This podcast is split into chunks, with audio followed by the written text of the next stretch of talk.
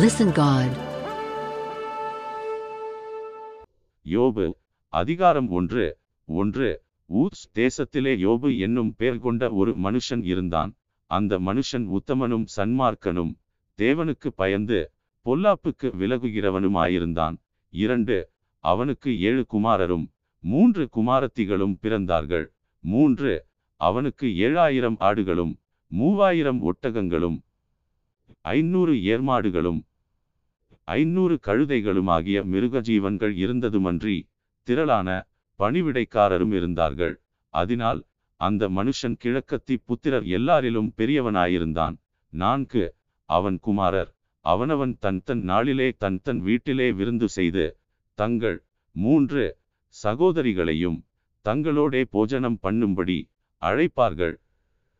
ஐந்து விருந்து செய்கிற அவரவருடைய நாள்முறை முடிகிற போது யோபு, ஒருவேளை என் குமாரர் பாவஞ்செய்து தேவனை தங்கள் இருதயத்திலே தூஷித்திருப்பார்கள் என்று சொல்லி அவர்களை அழைத்தனுப்பி பரிசுத்தப்படுத்தி அதிகாலமே எழுந்து அவர்கள் எல்லாருடைய இலக்கத்தின்படியையும் சர்வாங்க தகன பலிகளை செலுத்துவான். இந்த பிரகாரமாக அந்நாட்களிலெல்லாம் செய்து வருவான்.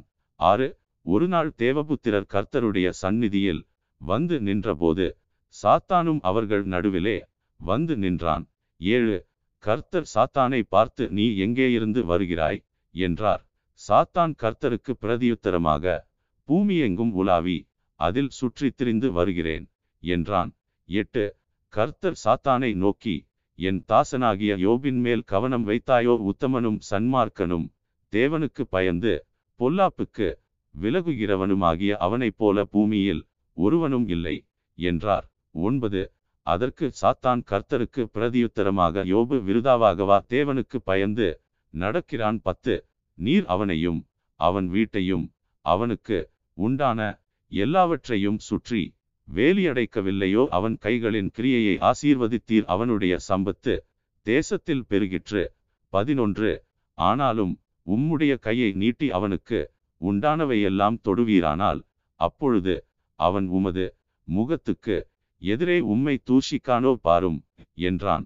பன்னிரண்டு கர்த்தர் சாத்தானை நோக்கி, இதோ அவனுக்கு உண்டானவையெல்லாம் உன் கையில் இருக்கிறது, அவன் மேல் மாத்திரம் உன் கையை நீட்டாதே என்றார்.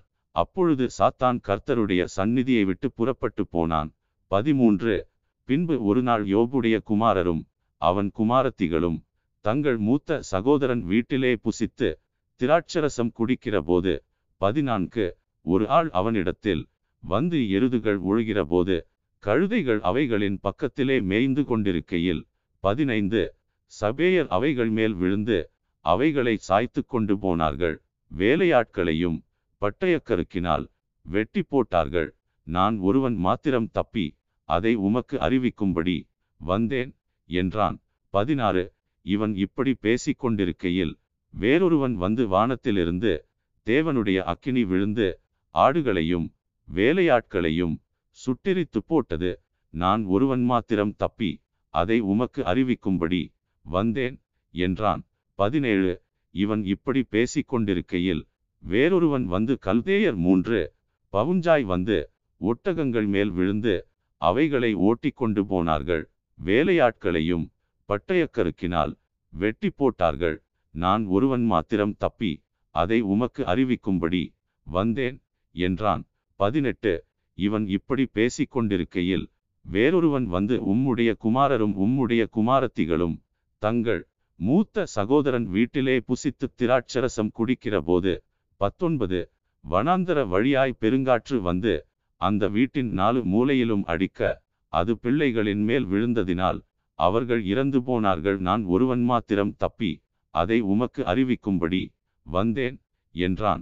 இருபது அப்பொழுது யோபு எழுந்திருந்து தன் சால்வையை கிழித்து தன் தலையை சிரைத்து தரையிலே விழுந்து பணிந்து, இருபத்து ஒன்று நிர்வாணியாய் என் தாயின் கற்பத்திலிருந்து வந்தேன், நிர்வாணியாய் அவ்விடத்துக்கு திரும்புவேன், கர்த்தர் கொடுத்தார் கர்த்தர் எடுத்தார், கர்த்தருடைய நாமத்துக்கு ஸ்தோத்திரம் என்றான். இருபத்து இரண்டு இவை எல்லாவற்றிலும் யோபு பாவஞ்செய்யவும் இல்லை, தேவனை பற்றி குறை சொல்லவும் இல்லை.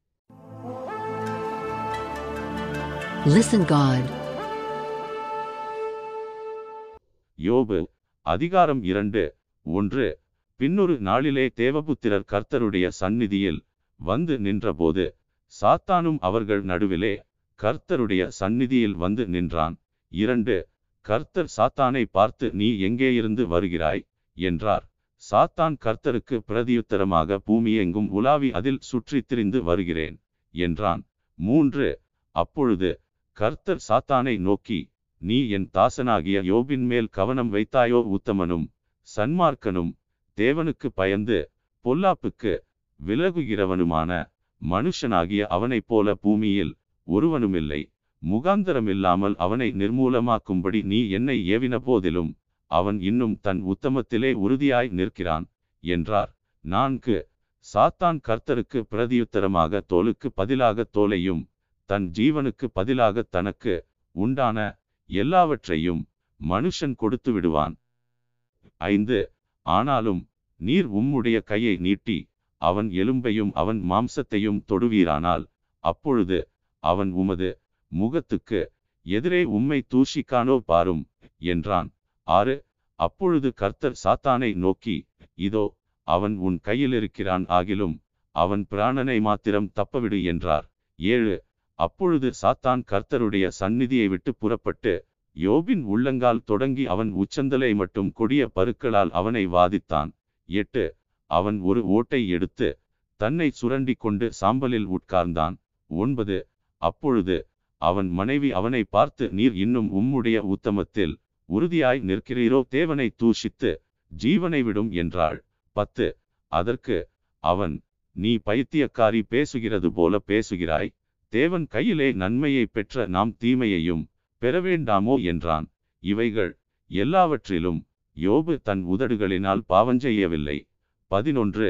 யோபுடைய மூன்று சிநேகிதராகிய தேமானியனான எலிப்பாசும் சூகியனான பில்தாதும் நாகமாத்தியனான சோப்பாரும் யோபுக்கு நேரிட்ட தீமைகள் யாவையும் கேள்விப்பட்ட போது அவனுக்காக பரிதபிக்கவும் அவனுக்கு ஆறுதல் சொல்லவும் ஒருவரோடே ஒருவர் யோசனை பண்ணி கொண்டு அவரவர் தங்கள் ஸ்தலங்களிலிருந்து வந்தார்கள். பன்னிரண்டு. அவர்கள் தூரத்தில் வருகையில் தங்கள் கண்களை ஏறெடுத்து பார்த்தபோது அவனை உருத்தெரியாமல் சத்தமிட்டு அழுது அவரவர் தங்கள் சால்வையை கிழித்து வானத்தை பார்த்து தங்கள் தலைகள் மேல் புழுதியை தூற்றி கொண்டு பதிமூன்று. வந்து அவன் துக்கம் மகா கொடிய துக்கம் என்று கண்டு ஒருவரும் அவனோடு ஒரு வார்த்தையையும் பேசாமல் இரவு பகல் ஏழு நாள் அவனோடு கூட தரையிலே உட்கார்ந்திருந்தார்கள்.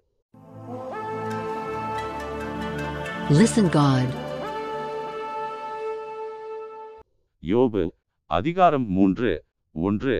அதற்கு பின்பு யோபு தன் வாயை திறந்து தான் பிறந்த நாளை சபித்து இரண்டு வசனித்து சொன்னது என்னவென்றால், மூன்று.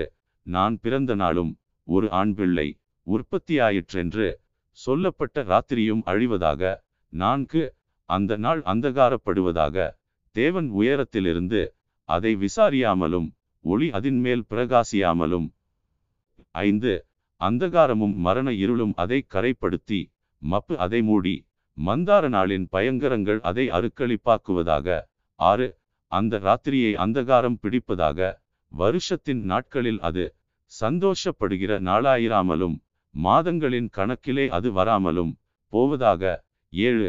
அந்த ராத்திரி தனிமையாயிருப்பதாக. அதிலே கம்பீர சத்தம் இல்லாமற் போவதாக. எட்டு. நாளை சபிக்கிறவர்களும் லிவியாதானை எழும்ப பண்ணத்தக்கவர்களும் அதை சபிப்பார்களாக. ஒன்பது. அதன் அஸ்தமன காலத்தில் தோன்றிய நட்சத்திரங்கள் இருண்டு அது எதிர்பார்த்திருந்த வெளிச்சம் உண்டாகாமலும் விடியற்காலத்து வெளுப்பை அது காணாமலும் இருப்பதாக. பத்து. நான் இருந்த கற்பத்தின் வாசலை அது அடைக்காமலும் என் கண்கள் காண்கிற வருத்தத்தை மறைத்துவிடாமலும் இருந்ததே. பதினொன்று. நான் கற்பத்தில்தானே அழியாமலும் கற்பத்திலிருந்து புறப்படுகிற போதே சாகாமலும் போனதென்ன? பன்னிரண்டு. என்னை ஏந்தி கொள்ள மடியும் நான் பாலுண்ண ஸ்தனங்களும் உண்டாயிருந்ததென்ன? பதிமூன்று. அப்படியில்லாதிருந்தால் அசையாமல் கிடந்து அமர்ந்திருந்து. பதினான்கு. பாழ்நிலங்களில் தங்களுக்கு மாளிகையை கட்டின பூமியின் ராஜாக்களோடும் மந்திரிமார்களோடும் பதினைந்து. அல்லது பொன்னை உடையவர்களும் தங்கள் வீடுகளை வெள்ளியினால் நிரப்பினவர்களுமான பிரபுக்களோடுங்கூட நான் இப்பொழுது தூங்கி இளைப்பாறுவேனே. பதினாறு அல்லது வெளிப்படாத முதிராப்பிண்டம் போலவும் வெளிச்சத்தை காணாத சிசுக்கள் போலவும் இருப்பேனே. பதினேழு துன்மார்க்கருடைய தொந்தரவு அங்கே ஓய்ந்திருக்கிறது, பெலனற்று விடாய்த்து போனவர்கள் அங்கே இளைப்பாறுகிறார்கள். பதினெட்டு கட்டுண்டிருந்தவர்கள் அங்கே ஏகமாக அமைந்திருக்கிறார்கள், ஒடுக்குகிறவனுடைய சத்தம் அங்கே கேட்கப்படுகிறதில்லை. பத்தொன்பது சிறியவனும் பெரியவனும் அங்கே சரியாயிருக்கிறார்கள், அடிமை தன் எஜமானுக்கு நீங்களாயிருக்கிறான். இருபது மரணத்துக்கு ஆசையாய் காத்திருந்து புதையலை தேடுகிறது போல அதை தேடியும் அடையாமற் போகிறவர்களும். இருபத்து ஒன்று பிரேத குழியை கண்டுபிடித்ததினால் மிகவும் கலிகூர்ந்து இருபத்து இரண்டு அதற்காக சந்தோஷப்படுகிற நிர்பாக்கியருமாகிய இவர்களுக்கு வெளிச்சமும் மனச்சஞ்சலமுள்ள இவர்களுக்கு ஜீவனும் கொடுக்கப்படுகிறதினால் பலன் என்ன? இருபத்து மூன்று தன் வழியை காணக்கூடாதபடிக்கு தேவனால் வளைந்து கொள்ளப்பட்டவனுக்கு வெளிச்சத்தினால் பலன் என்ன? இருபத்து நான்கு என் போஜனத்துக்கு முன்னே எனக்கு பெருமூச்சு உண்டாகிறது, என் கதறுதல் வெள்ளம் போல் புரண்டு போகிறது.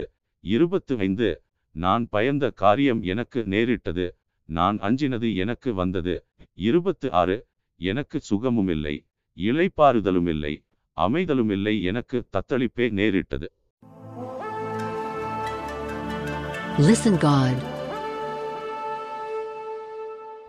யோபு அதிகாரம் நான்கு ஒன்று அப்பொழுது தேமானியனாகிய எலிபாஸ் பிரதியுத்தரமாக, இரண்டு நாங்கள் உம்முடனே பேச துணிந்தால் ஆயாசப்படுவீரோ? ஆனாலும் பேசாமல் அடக்கி கொள்ளத்தக்கவன் யார்? மூன்று இதோ நீர் அநேகருக்கு புத்தி சொல்லி இளைத்த கைகளை திடப்படுத்தினீர். நான்கு விழுகிறவனை உம்முடைய வார்த்தைகளால் நிற்க பண்ணி தள்ளாடுகிற முழங்கால்களை பலப்படுத்தினீர். ஐந்து இப்பொழுதோ துன்பம் உமக்கு நேரிட்டபடியினால் ஆயாசப்படுகிறீர், அது உம்மை தொட்டதினால் கலங்குகிறீர்.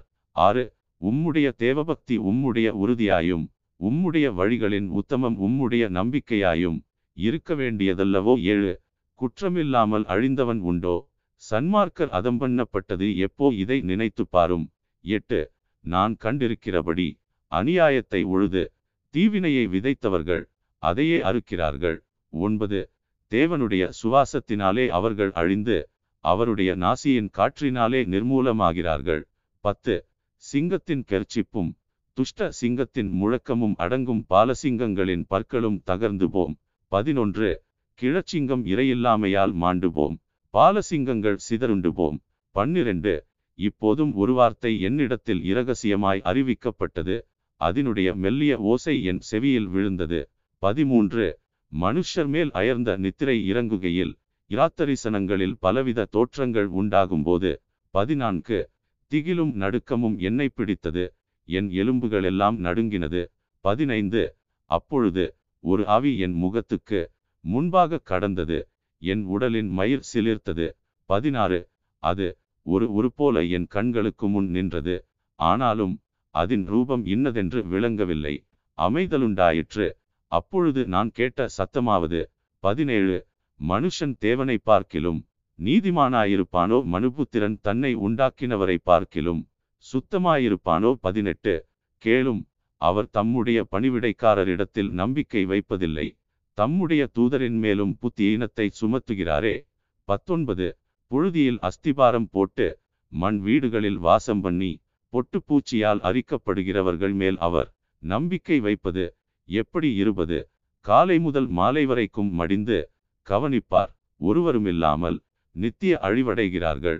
இருபத்து ஒன்று அவர்களில் இருக்கிற அவர்களுடைய மேன்மை போய்விடுமல்லவோ, ஞானமடையாமல் சாகிறார்கள் என்று சொன்னான்.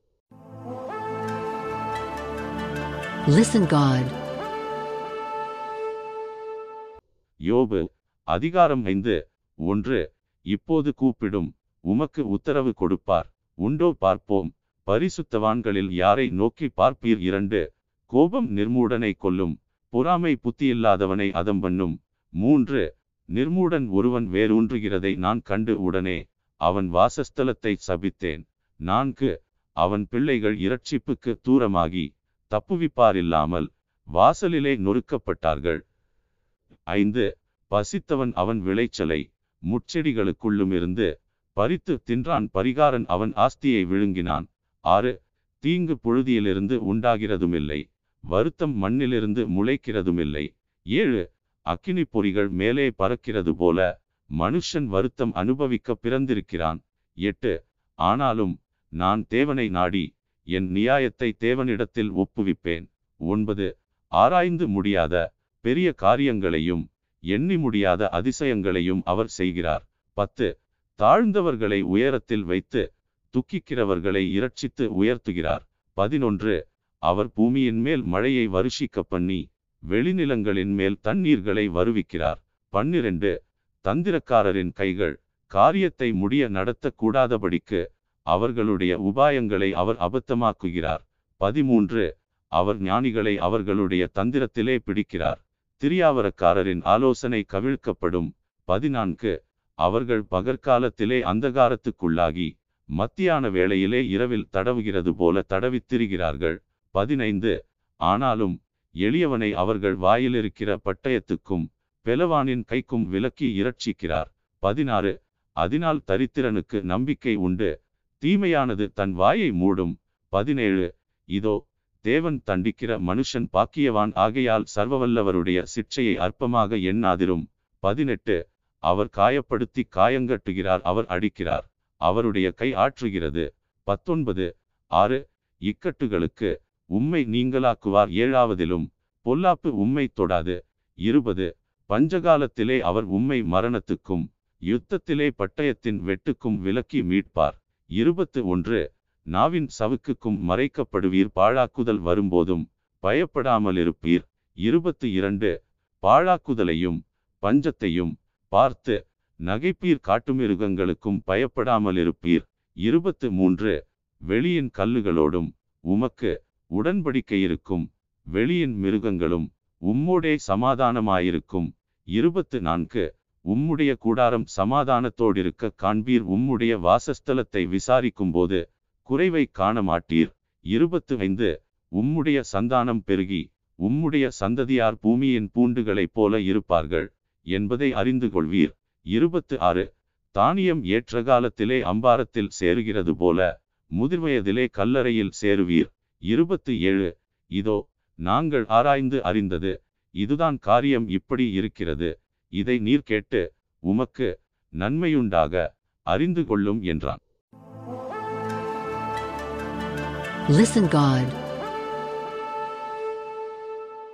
யோபு அதிகாரம் ஆறு ஒன்று யோபு பிரதியுத்தரமாக இரண்டு என் சஞ்சலம் நிறுக்கப்பட்டு என் நிர்பந்தம் எல்லாம் தராசிலே வைக்கப்பட்டால் நலமாயிருக்கும். மூன்று அப்பொழுது அது கடற்கரை மணலை பார்க்கிலும் பாரமாயிருக்கும், ஆகையால் என் துக்கம் சொல்லி முடியாது. நான்கு சர்வவல்லவரின் அம்புகள் எனக்குள் தைத்திருக்கிறது, அவைகளின் விஷம் என் உயிரை குடிக்கிறது. தேவனால் உண்டாகும் பயங்கரங்கள் எனக்கு முன்பாக அணியணியாய் நிற்கிறது. ஐந்து புல்லிருக்கிற இடத்திலே காட்டுக்கழுதை கத்துமோ, தனக்கு தீவனம் இருக்கிற இடத்திலே எருது கதறுமோ. ஆறு ருசியில்லாத பதார்த்தத்தை உப்பில்லாமல் சாப்பிடக்கூடுமோ, முட்டையின் வெள்ளைக்கருவில் சுவை உண்டோ. ஏழு உங்கள் வார்த்தைகளை என் ஆத்துமா தொடமாட்டேன் என்கிறது, அவைகள் அரோசிகமான போஜனம் போல் இருக்கிறது. எட்டு ஆ என் மன்றாட்டு எனக்கு அருளப்பட்டு நான் வாஞ்சிப்பதை தேவன் எனக்கு தந்து. ஒன்பது தேவன் என்னை நொறுக்க சித்தமாய் தம்முடைய கையை நீட்டி என்னை துண்டித்து போட்டால் நலமாயிருக்கும். பத்து அப்பொழுதாவது எனக்கு ஆறுதல் இருக்குமே, அப்பொழுது என்னை தப்பவிடாத நோவிலே மறத்திருப்பேன், பரிசுத்தருடைய வார்த்தைகளை நான் மறைத்து வைக்கவில்லை, அவர் என்னை தப்பவிடாராக. பதினொன்று நான் காத்து கொண்டிருக்க என் பெலன் எம்மாத்திரம், என் ஜீவனை நீடித்திருக்க பண்ண என் முடிவு எப்படிப்பட்டது. பன்னிரண்டு என் பெலன் கற்களின் பெலனோ, என் மாம்சம் வெண்கலமோ. பதிமூன்று எனக்கு உதவியானது ஒன்றும் இல்லையல்லவோ, சகாயம் என்னை விட்டு நீங்கிற்றே. பதினான்கு உபாதிக்கப்படுகிறவனுக்கு அவனுடைய சிநேகிதனால் தயை கிடைக்க வேண்டும், அவனோ சர்வவல்லவருக்கு பயப்படாதே போகிறான். பதினைந்து என் சகோதரர் காட்டாறு போல மோசம் பண்ணுகிறார்கள், ஆறுகளின் வெள்ளத்தை போல கடந்து போகிறார்கள். பதினாறு அவைகள் குளிர்கால பனிக்கட்டியினாலும் அதில் விழுந்திருக்கிற உறைந்த மழையினாலும் கலங்கலாகி பதினேழு உஷ்ணங் கண்டவுடனே உருகி வற்றி அனல் பட்டவுடனே தங்கள் ஸ்தலத்தில் உருவழிந்து போகின்றன.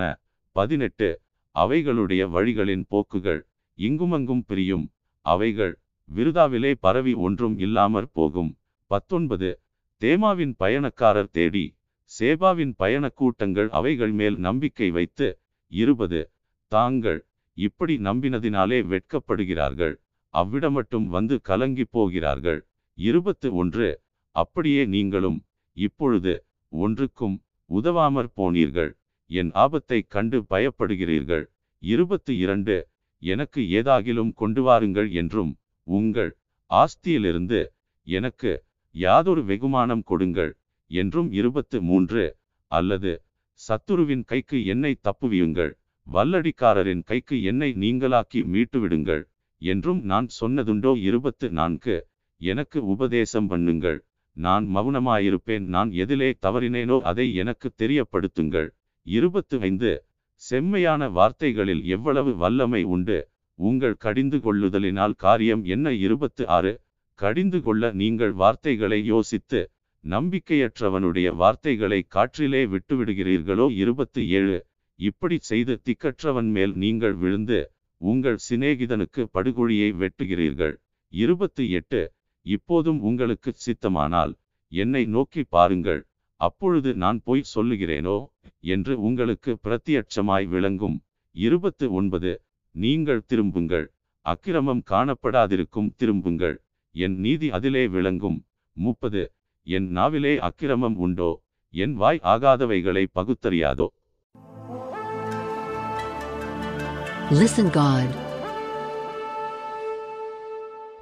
யோபு அதிகாரம் ஏழு.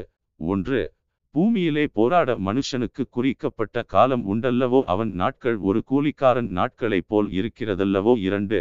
ஒரு வேலையாள் நிழலை வாஞ்சித்து ஒரு கூலிக்காரன் தன் கூலியை வரப்பார்த்திருக்கிறது போல. மூன்று. மாயையான மாதங்கள் என்னுடைய சுதந்திரமாகி சஞ்சலமான ராத்திரிகள் எனக்கு குறிக்கப்பட்டது. நான்கு. நான் படுத்து கொள்ளுகிற போது எப்பொழுது எழுந்திருப்பேன், இராக்காலம் எப்பொழுது முடியும் என்று சொல்லி கிழக்கு வெளுக்குமட்டும் அரண்டு புரளுகிறதினால் எனக்கு போதுமென்று போகிறது. ஐந்து. என் மாம்சம் பூச்சிகளினாலும் அடைபற்றின புழுதியினாலும் மூடப்பட்டிருக்கிறது, என் தோல் வெடித்து அருவருப்பாயிற்று. ஆறு. என் நாட்கள் நெய்கிறவன் எரிகிற நாடாவிலும் தீவிரமாய் ஓடுகிறது, அவைகள் நம்பிக்கையில்லாமல் முடிந்து போகும். ஏழு. என் பிராணன் காற்றைப் போலிருக்கிறதென்றும் என் கண்கள் இனி நன்மையை காணப்போகிறதில்லை என்றும் நினைத்தருளும். எட்டு. இப்போது என்னை காண்கிறவர்களின் கண்கள் இனி என்னை காண்பதில்லை, உம்முடைய கண்கள் என்மேல் நோக்கமாயிருக்கிறது, நானோ இல்லாமற் போகிறேன். ஒன்பது. மேகம் பறந்து போகிறது போல பாதாளத்தில் இறங்குகிறவன் இனி ஏறிவரான்.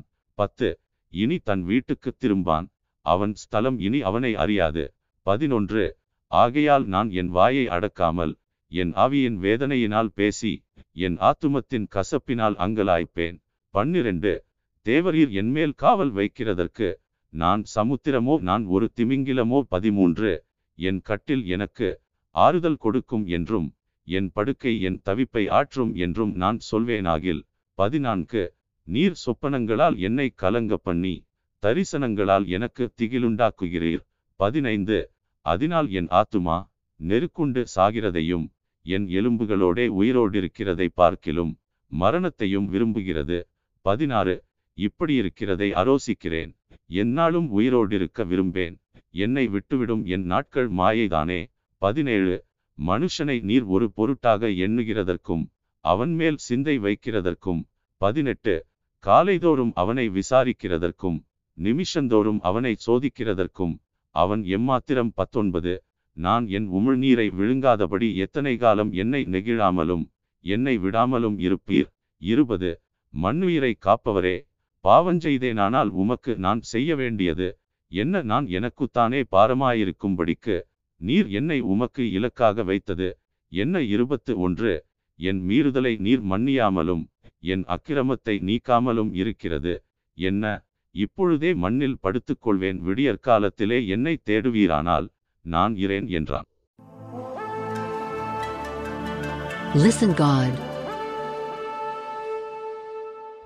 யோபு அதிகாரம் எட்டு. ஒன்று. அப்பொழுது சூகியனான பில்தாத் பிரதியுத்தரமாக இரண்டு. நீர் எந்த மட்டும் இப்படிப்பட்டவைகளை பேசுவீர்? எதுவரைக்கும் உம்முடைய வாயின் வார்த்தைகள் பலமான காற்றை போலிருக்கும். மூன்று தேவன் நியாயத்தை புரட்டுவாரோ? சர்வவல்லவர் நீதியை புரட்டுவாரோ? நான்கு உம்முடைய பிள்ளைகள் அவருக்கு விரோதமாய் பாவஞ்செய்திருந்தாலும் அவர்களுடைய பாதகத்தின் ஆக்கினைக்கு அவர்களை அவர் ஒப்பு கொடுத்திருந்தாலும். ஐந்து நீர் தேவனை ஏற்கனவே தேடி சர்வவல்லவரை நோக்கி விண்ணப்பஞ்செய்து ஆறு சுத்தமும் செம்மையுமாய் இருந்தீரேயானால் அப்பொழுது அவர் உமக்காக விழித்து நீதியுள்ள உம்முடைய வாசஸ்தலத்தை சாங்கோபாங்கமாக்குவார். ஏழு உம்முடைய துவக்கம் அற்பமாயிருந்தாலும் உம்முடைய முடிவு சம்பூரணமாயிருக்கும். எட்டு ஆகையால் நீர் முந்தின தலைமுறையாரிடத்தில் விசாரித்து அவர்கள் முன்னோர்களின் செய்தியை ஆராய்ந்து பாரும். ஒன்பது நாம் நேற்று உண்டானவர்கள் ஒன்றும் அறியோம், பூமியின் மேல் நம்முடைய நாட்கள் நிழலை போலிருக்கிறது. பத்து அவர்கள் உமக்கு உபதேசித்து உமக்கு தெரிவித்து தங்கள் இருதயத்தில் இருக்கும் நியாயங்களை வெளிப்படுத்துவார்கள் அல்லவோ? பதினொன்று சேரில்லாமல் நாணல் ஓங்கி வளருமோ? தண்ணீரில்லாமல் கோரைப்புல் முளைக்குமோ? பன்னிரண்டு அது இன்னும் பச்சையாயிருக்கும் போதே அறுக்கப்படாதிருந்தும் மற்ற எந்த புல்லை பார்க்கிலும் சீக்கிரமாய் வாடிப்போம் அல்லவோ? பதிமூன்று தேவனை மறக்கிற எல்லாருடைய வழிகளும் அப்படியே இருக்கும், மாயக்காரரின் நம்பிக்கை அழிந்து போம். பதினான்கு அவனுடைய வீண் எண்ணம் அற்றுப்போய் அவனுடைய நம்பிக்கை சிலந்தி பூச்சி வீடு போலிருக்கும். பதினைந்து ஒருவன் அதன் வீட்டின் மேல் சாய்ந்தால் அது நிலைக்க மாட்டாது, அதை பிடித்தால் அது நிற்காது. பதினாறு வெயில் எரிக்காததற்கு முன்னே அவன் பச்சை செடி, அதன் கொடிகள் அவன் தோட்டத்தின் மேலே படரும். பதினேழு அதன் வேர்கள் கற்குவியலில் சிக்கி கற்பாறையை நாடும். பதினெட்டு அது அதனிடத்தில் இராதபடிக்கு நிர்மூலமான பின் அது இருந்த இடம் உன்னை நான் கண்டதில்லை என்று மறுதலிக்கும். பத்தொன்பது இதோ அவன் வழியின் மகிழ்ச்சி இப்படியே போகிறது, ஆனாலும் வேறே பேர் மண்ணிலிருந்து முளைப்பார்கள். இருபது இதோ தேவன் உத்தமனை வெறுக்கிறதுமில்லை, பொல்லாதவர்களுக்கு கை கொடுக்கிறதுமில்லை. இருபத்து ஒன்று இனி அவர் உம்முடைய வாயை நகைப்பினாலும் உம்முடைய உதடுகளை கெம்பீரத்தினாலும் நிரப்புவார். இருபத்து இரண்டு உம்மை பகைக்கிறவர்கள் வெட்கத்தால் மூடப்படுவார்கள், துன்மார்க்கருடைய கூடாரம் அழிந்து போகும் என்றான். Listen God. யோபு அதிகாரம் ஒன்பது. ஒன்று அதற்கு யோபு பிரதியுத்தரமாக இரண்டு ஆம் காரியம் இப்படி இருக்கிறது என்று அறிவேன், தேவனுக்கு முன்பாக மனுஷன் நீதிமானாயிருப்பதெப்படி? மூன்று அவர் அவனோடே வழக்காடச் சித்தமாயிருந்தால் ஆயிரத்தில் ஒன்றுக்காகிலும் அவருக்கு உத்தரவு சொல்ல மாட்டானே. நான்கு அவர் இருதயத்தில் ஞானமுள்ளவர், பெலத்தில் பராக்கிரமமுள்ளவர், அவருக்கு விரோதமாக தன்னை கடினப்படுத்தி வாழ்ந்தவன் யார்? ஐந்து அவர் பர்வதங்களை சடிதியாய் பெயர்க்கிறார், தம்முடைய கோபத்தில் அவைகளை புரட்டி போடுகிறார். ஆறு பூமியின் தூண்கள் அதிரத்தக்கதாய் அதை அதன் ஸ்தானத்தினின்று அசைய பண்ணுகிறார். ஏழு அவர் சூரியனுக்கு கட்டளையிட அது உதிக்காதிருக்கும், அவர் நட்சத்திரங்களை மறைத்து போடுகிறார். எட்டு அவர் ஒருவரே வானங்களை விரித்து சமுத்திர அலைகளின் மேல் நடக்கிறவர். ஒன்பது அவர் துருவச்சக்கர நட்சத்திரங்களையும் மிருக சீரிஷத்தையும் அருமீனையும் தட்சண மண்டலங்களையும் உண்டாக்கினவர்.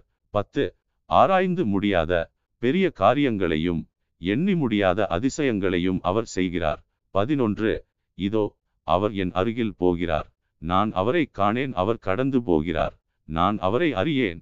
பன்னிரண்டு இதோ அவர் பறித்து கொண்டு போகிறார், அவரை மறிப்பவன் யார்? நீர் என்ன செய்கிறீர் என்று அவரை கேட்பவன் யார்? பதிமூன்று தேவன் தம்முடைய கோபத்தை திருப்ப மாட்டார், ஒருவருக்கொருவர் துணை நிற்கிற அகங்காரிகள் அவருக்கு அடங்க வேண்டும். பதினான்கு இப்படியிருக்க அவருக்கு மறுமொழி கொடுக்கவும் அவரோடே வழக்காடும் வார்த்தைகளை தெரிந்து கொள்ளவும் நான் எம்மாத்திரம்? பதினைந்து நான் நீதிமானாயிருந்தாலும் அவரோடே வழக்காடாமல் என் நியாயாதிபதியினிடத்தில் இரக்கத்துக்கு கெஞ்சுவேன். பதினாறு நான் கெஞ்ச அவர் எனக்கு உத்தரவு அருளினாலும் அவர் என் விண்ணப்பத்துக்கு செவி கொடுத்தார் என்று நம்பேன். பதினேழு அவர் பூசலினால் என்னை முறிக்கிறார், முகாந்தரமில்லாமல் அநேகம் காயங்களை எனக்கு உண்டாக்குகிறார். பதினெட்டு நான் மூச்சுவிட எனக்கு இடங்கொடாமல் கசப்பினால் என்னை நிரப்புகிறார். பத்தொன்பது பெலத்தை பார்த்தால் அவரே பெலத்தவர் நியாயத்தை பார்த்தால், என் பட்சத்தில் சாட்சி சொல்லுகிறவன் யார் இருபது? நான் என்னை நீதிமானாக்கினாலும், என் வாயை என்னை குற்றவாளியாக்கும். நான் உத்தமன் என்று சொன்னாலும், நான் மாறுபாடானவன் என்று அது சாட்சி கொடுக்கும். இருபத்து ஒன்று நான் உத்தமன் என்றாலும், என் உள்ளத்தை நான் அறியேன், என் ஜீவனை ஆரோசிப்பேன். இருபத்து இரண்டு ஒரு காரியம் உண்டு, அதை சொல்லுகிறேன், சன்மார்க்கனையும் துன்மார்க்கனையும் அவர் அழிக்கிறார். இருபத்து மூன்று சவுக்கானது அசுப்பிலே வாதித்து கொள்ளும்போது, அவர் குற்றமில்லாதவர்களின் சோதனையை பார்த்து நகைக்கிறார். இருபத்து நான்கு உலகம் துன்மார்க்கர் கையில் விடப்பட்டிருக்கிறது, அதிலிருக்கிற நியாயாதிபதிகளின் முகத்தை மூடி போடுகிறார் அவர். இதை செய்கிறதில்லை என்றால் பின்னை யார் இதை செய்கிறார்? இருபத்து ஐந்து என் நாட்கள் அஞ்சற்காரர் ஓட்டத்திலும் தீவிரமாயிருக்கிறது, அவைகள் நன்மையை காணாமல் பறந்து போம். இருபத்து ஆறு அவைகள் வேகமாய் ஓடுகிற கப்பல்களைப் போலவும் இரையின் மேல் பாய்கிற கழுகை போலவும் கடந்து போகிறது. இருபத்து ஏழு என் அங்கலாய்ப்பை நான் மறந்து, என் முகத்தின் துக்கத்தை மாற்றி திடன் கொள்வேன் என்று சொன்னால்.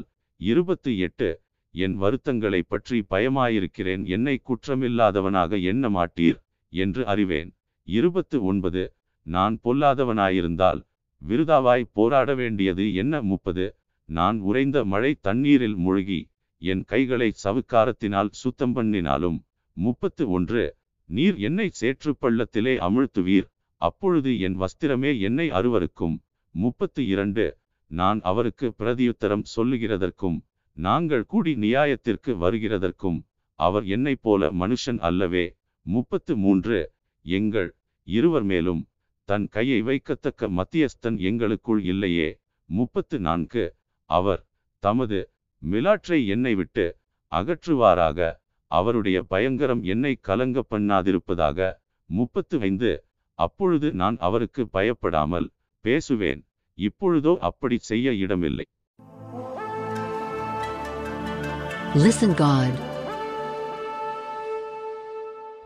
யோபு அதிகாரம் பத்து ஒன்று என் ஆத்துமா ஜீவனை ஆரோசிக்கிறது, நான் என் துயரத்துக்கு எனக்குள்ளே இடங்கொடுத்து என் மனச்சஞ்சலத்தினாலே பேசுவேன். இரண்டு நான் தேவனை நோக்கி, என்னை குற்றவாளி என்று தீர்க்காதிரும் நீர் எது நிமித்தம் என்னோடே வழக்காடுகிறீர், அதை எனக்கு தெரியப்படுத்தும் என்பேன். மூன்று நீர் என்னை ஒடுக்கி உம்முடைய கைகளின் கிரியையை வெறுத்து துன்மார்க்கரின் யோசனையை கிருபையாய் பார்க்கிறது, உமக்கு நன்றாயிருக்குமோ? நான்கு மாம்ச கண்கள் உமக்கு உண்டோ, மனுஷன் பார்க்கிற பிரகாரமாய் பார்க்கிறீரோ? ஐந்து நீர் என் அக்கிரமத்தை கிண்டி கிளப்பி என் பாவத்தை ஆராய்ந்து விசாரிக்கிறதற்கு.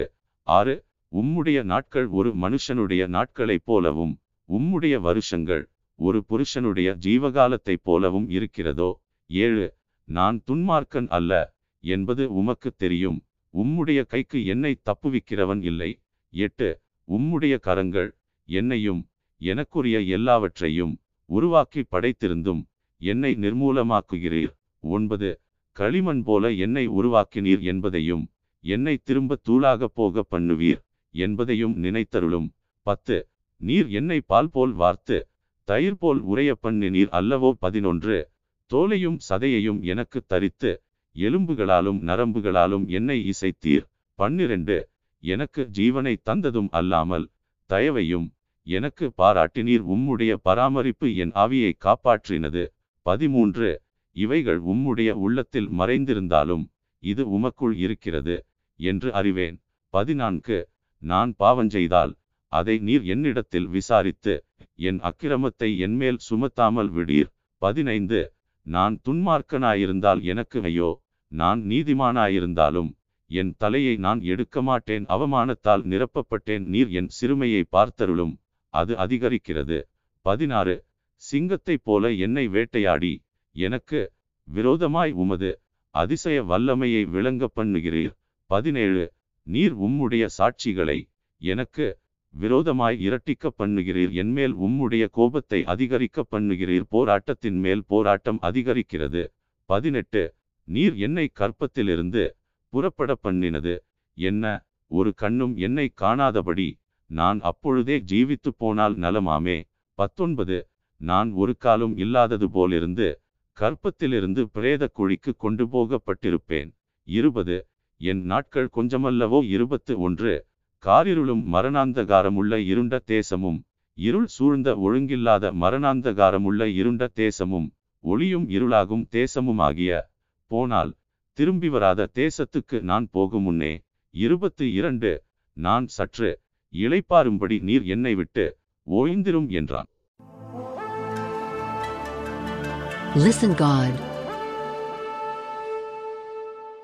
யோபு அதிகாரம் பதினொன்று ஒன்று. அப்பொழுது நாகமாத்தியனாகிய சோப்பார் பிரதியுத்தரமாக இரண்டு ஏராளமான வார்த்தைகளுக்கு உத்தரவு சொல்ல வேண்டாமோ? வாய்ச்சாலகன் நீதிமானாய் விளங்குவானோ? மூன்று உம்முடைய வீம்பு வார்த்தைகளுக்கு மனுஷர் மௌனமாயிருப்பார்களோ? நீர் பரியாசம் பண்ணும்போது ஒருவரும் உம்மை வெட்கப்படுத்த வேண்டாமோ? நான்கு என் சொல் சுத்தம் என்றும் நான் தேவரீருடைய பார்வைக்கு துப்புரவானவன் என்றும் நீர் சொல்லுகிறீர். ஐந்து ஆனாலும் தேவன் பேசி உமக்கு விரோதமாய் தம்முடைய உதடுகளை திறந்து ஆறு உமக்கு ஞானத்தின் இரகசியங்களை வெளிப்படுத்தினால் நலமாயிருக்கும், உள்ளபடி பார்த்தால் அது இரட்டிப்புள்ளதாயிருக்கிறது. ஆகையால் உம்முடைய அக்கிரமத்திற்கேற்றபடி தேவன் உம்மை தண்டிக்கவில்லை என்று அறிந்து கொள்ளும். ஏழு தேவனுடைய அந்தரங்க ஞானத்தை நீர் ஆராய்ந்து சர்வவல்லவருடைய சம்பூரணத்தை நீர் அறியக்கூடுமோ? எட்டு அது வானபரியந்தம் உயர்ந்தது, உம்மால் என்ன ஆகும்? அது பாதாளத்திலும் ஆழமானது, நீர் அறியக்கூடியது என்ன? ஒன்பது அதன் அளவு பூமியை பார்க்கிலும் நீளமும் சமுத்திரத்தை பார்க்கிலும் அகலமுமாயிருக்கிறது. பத்து அவர் பிடித்தாலும் அவர் அடைத்தாலும் அவர் நியாயத்தில் கொண்டு வந்து நிறுத்தினாலும் அவரை தடை பண்ணுகிறவன் யார்? பதினொன்று மனுஷருடைய மாயத்தை அவர் அறிவார், அக்கிரமத்தை அவர் கண்டும் அதை கவனியாதிருப்பாரோ? பன்னிரண்டு புத்தியில்லாத மனுஷன் காட்டுக்கழுதை குட்டிக்கு ஒப்பாக பிறந்திருந்தாலும் பெருநெஞ்சுள்ளவனாயிருக்கிறான். பதிமூன்று நீர் உம்முடைய இருதயத்தை ஆயத்தப்படுத்தி உம்முடைய கைகளை அவருக்கு நேராக விரித்தால் நலமாயிருக்கும்.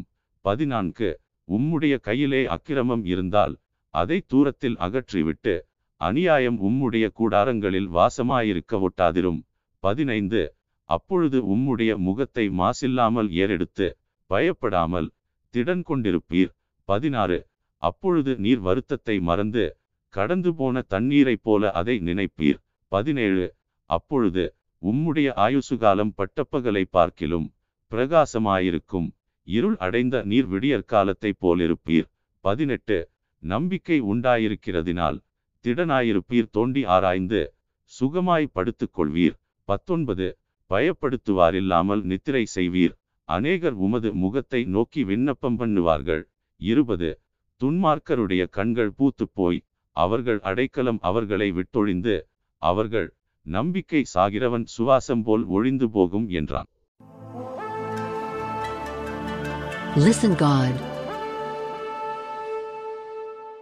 யோபு அதிகாரம் பன்னிரண்டு ஒன்று. யோபு பிரதியுத்தரமாக இரண்டு ஆம் நீங்களே ஞானமுள்ள ஜனங்கள், உங்களுடனே ஞானம் சாகும். மூன்று உங்களைப் போல எனக்கும் புத்தியுண்டு, உங்களிலும் நான் தாழ்ந்தவன் அல்ல, இப்படிப்பட்டவைகளை அறியாதவன் யார்? நான்கு என் சிநேகிதரால் நான் நிந்திக்கப்பட்டு தேவனை நோக்கி பிரார்த்திப்பேன், அவர் எனக்கு மறு உத்தரவு அருளுவார், உத்தமனாகிய நீதிமான் பரியாசம் பண்ணப்படுகிறான். ஐந்து ஆபத்துக்குள்ளானவன் சுகமாயிருக்கிறவனுடைய நினைவில் இகழ்ச்சியடைகிறான், காலிடறினவர்களுக்கு இது நேரிடும். ஆறு கள்ளருடைய கூடாரங்களில் செல்வம் உண்டு, தேவனை கோபப்படுத்துகிறவர்களுக்கு சாங்கோபாங்கம் உண்டு, அவர்கள் கையிலே தேவன் கொண்டு வந்து கொடுக்கிறார். ஏழு இப்போதும் நீ மிருகங்களை கேட்டுப்பார், அவைகள் உனக்கு போதிக்கும், ஆகாயத்து பறவைகளை கேள், அவைகள் உனக்கு அறிவிக்கும். எட்டு அல்லது பூமியை விசாரித்து கேள், அது உனக்கு உபதேசிக்கும், சமுத்திரத்தின் மச்சங்களை கேள், அவைகள் உனக்கு விவரிக்கும். ஒன்பது கர்த்தருடைய கரம் இதை செய்ததென்று இவைகளெல்லாவற்றினாலும் அறியாதவன் யார்? பத்து சகல பிராணிகளின் ஜீவனும் மாம்சமான சகல மனுஷரின் ஆவியும் அவர் கையில் இருக்கிறது. பதினொன்று வாயானது போஜனத்தை ருசி பார்க்கிறது போல செவியானது வார்த்தைகளை சோதித்து பார்க்கிறதல்லவா? பன்னிரண்டு முதியோரிடத்தில் ஞானமும் வயது சென்றவர்களிடத்தில் புத்தியும் இருக்குமே. பதிமூன்று அவரிடத்தில் ஞானமும் வல்லமையும் எத்தனை அதிகமாய் இருக்கும், அவருக்குத்தான் ஆலோசனையும் புத்தியும் உண்டு. பதினான்கு. இதோ அவர் இடித்தால் கட்ட முடியாது, அவர் மனுஷனை அடைத்தால் விடுவிக்க முடியாது. பதினைந்து. இதோ அவர் தண்ணீர்களை அடக்கினால் எல்லாம் உலர்ந்து போம், அவர் அவைகளை வரவிட்டால் பூமியை கீழது மேலதாக்கும். பதினாறு. அவரிடத்தில் பெலனும் ஞானமும் உண்டு, மோசம்போகிறவனும் மோசம்போக்குகிறவனும் அவர் கையின் கீழ் இருக்கிறார்கள். பதினேழு. அவர் ஆலோசனைக்காரரை சிறைபிடித்து நியாயாதிபதிகளை மதிமயக்குகிறார். பதினெட்டு. அவர் ராஜாக்களுடைய கட்டுகளை அவிழ்த்து அவர்கள் இடுப்புகளை கச்சை கட்டுகிறார். பத்தொன்பது. அவர் மந்திரிகளை சிறைபிடித்து கொண்டு போய் பெலவான்களை கவிழ்த்து போடுகிறார். இருபது. அவர் நம்பிக்கையுள்ளவர்களுடைய வாக்கை விலக்கி முதிர்வயதுள்ளவர்களின் ஆலோசனையை வாங்கி போடுகிறார். இருபத்து ஒன்று. அவர் பிரபுக்களின் மேல் இகழ்ச்சி வர பண்ணுகிறார், பலவான்களின் கச்சையை தளர்ந்து போக பண்ணுகிறார். இருபத்து இரண்டு. அவர் அந்தகாரத்தில் இருக்கிற ஆழங்களை வெளியரங்கமாக்கி மரண இருளை வெளிச்சத்தில் கொண்டு வருகிறார். இருபத்து மூன்று. அவர் ஜாதிகளை பெருகவும் அழியவும் பண்ணுகிறார், அவர் ஜாதிகளை பரவவும் குறுகவும் பண்ணுகிறார். இருபத்து நான்கு. அவர் பூமியிலுள்ள ஜனத்தினுடைய அதிபதிகளின் நெஞ்சை அகற்றி போட்டு அவர்களை வழியில்லாத அந்தரத்திலே அலைய பண்ணுகிறார். இருபத்து ஐந்து. அவர்கள் வெளிச்சமற்ற இருளிலே தடவி திரிகிறார்கள், வெறித்தவர்களைப் போல அவர்களை தடுமாறி திரிய பண்ணுகிறார்.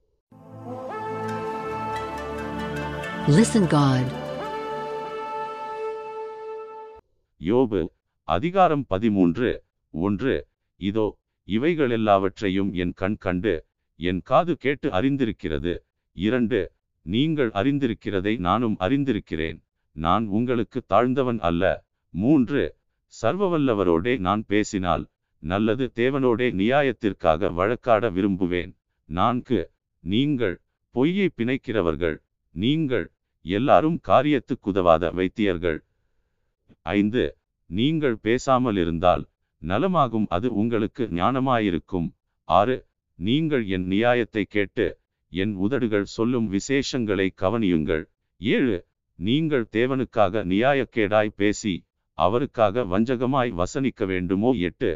அவருக்கு முகதாட்சிணியம் பண்ணுவீர்களோ, தேவனுக்காக வழக்காடுவீர்களோ? ஒன்பது. அவர் உங்களை ஆராய்ந்து பார்த்தால் அது உங்களுக்கு நலமாயிருக்குமோ? மனுஷனை பரியாசம் பண்ணுகிறது போல அவரை பரியாசம் பண்ணுவீர்களோ? பத்து. நீங்கள் அந்தரங்கமாய் முகதாட்சிணியம் பண்ணினால் அவர் உங்களை எவ்விதத்திலும் கண்டிப்பார். பதினொன்று. அவருடைய மகத்துவம் உங்களை திடுக்கிட பண்ணாதோ, அவருடைய பயங்கரம் உங்களை பிடிக்க மாட்டாதோ. பன்னிரண்டு. உங்கள் பேரை நினைக்க பண்ணும் அடையாளங்கள் சாம்பலுக்கு சரி, உங்கள் மேட்டிமைகள் சேற்று குவியல்களுக்கு சமானம். பதிமூன்று. நீங்கள் மௌனமாயிருங்கள், நான் பேசுகிறேன், எனக்கு வருகிறது வரட்டும். பதினான்கு. நான் என் பற்களினால் என் சதையை பிடுங்கி என் பிராணனை என் கையிலே வைப்பானேன். பதினைந்து. அவர் என்னை கொன்று போட்டாலும் அவர் மேல் நம்பிக்கையாயிருப்பேன், ஆனாலும் என் வழிகளை அவருக்கு முன்பாக ரூபகாரம் பண்ணுவேன். பதினாறு. அவரே என் இரட்சிப்பு, மாயக்காரனோ அவர் சந்நிதியில் சேரான். பதினேழு. என் வசனத்தையும் நான் சொல்லி காண்பிக்கிறதையும் உங்கள் செவிகளால் கவனமாய் கேளுங்கள். பதினெட்டு. இதோ என் நியாயங்களை அணியணியாக வைத்தேன், என் நீதி விளங்கும் என்று அறிவேன். பத்தொன்பது. என்னோடே வழக்காட வேண்டுமென்று இருக்கிறவன் யார்? நான் மௌனமாயிருந்தால் ஜீவித்து போவேனே. இருபது. இரண்டு காரியங்களை மாத்திரம் எனக்கு செய்யாதிருப்பீராக, அப்பொழுது உமது முகத்துக்கு முன்பாக ஒளித்து கொள்ளாதிருப்பேன். இருபத்து ஒன்று. உம்முடைய கையை என்னை விட்டு தூரப்படுத்தும், உம்முடைய பயங்கரம் என்னை கலங்க பண்ணாதிருப்பதாக. இருபத்து இரண்டு. நீர் கூப்பிடும், நான் உத்தரவு கொடுப்பேன், அல்லது நான் பேசுவேன், நீர் எனக்கு மறுமொழி சொல்லும். இருபத்து மூன்று. என் அக்கிரமங்களும் பாவங்களும் எத்தனை, என் மீறுதலையும் என் பாவத்தையும் எனக்கு உணர்த்தும். இருபத்து நான்கு. நீர் உமது முகத்தை மறைத்து என்னை உமக்கு பகைஞனாக எண்ணுவானேன். இருபத்து ஐந்து. காற்றடித்த சருகை நொறுக்குவீரோ, காய்ந்து போன துரும்பை பின்தொடருவீரோ? இருபத்து ஆறு. மகா கசப்பான தீர்ப்புகளை என் பேரில் எழுதுகிறீர், என் சிறுவயதின் அக்கிரமங்களை எனக்கு பலிக்க பண்ணுகிறீர். இருபத்து ஏழு. என் கால்களை தொழுவடித்து போட்டு என் வழிகளையெல்லாம் காவல் பண்ணுகிறீர், என் காலடிகளில் அடையாளத்தை போடுகிறீர். இருபத்து எட்டு. இப்படிப்பட்டவன் அழுகி போகிற வஸ்து போலவும் பொட்டரித்த வஸ்திரம் போலவும் அழிந்து போவான்.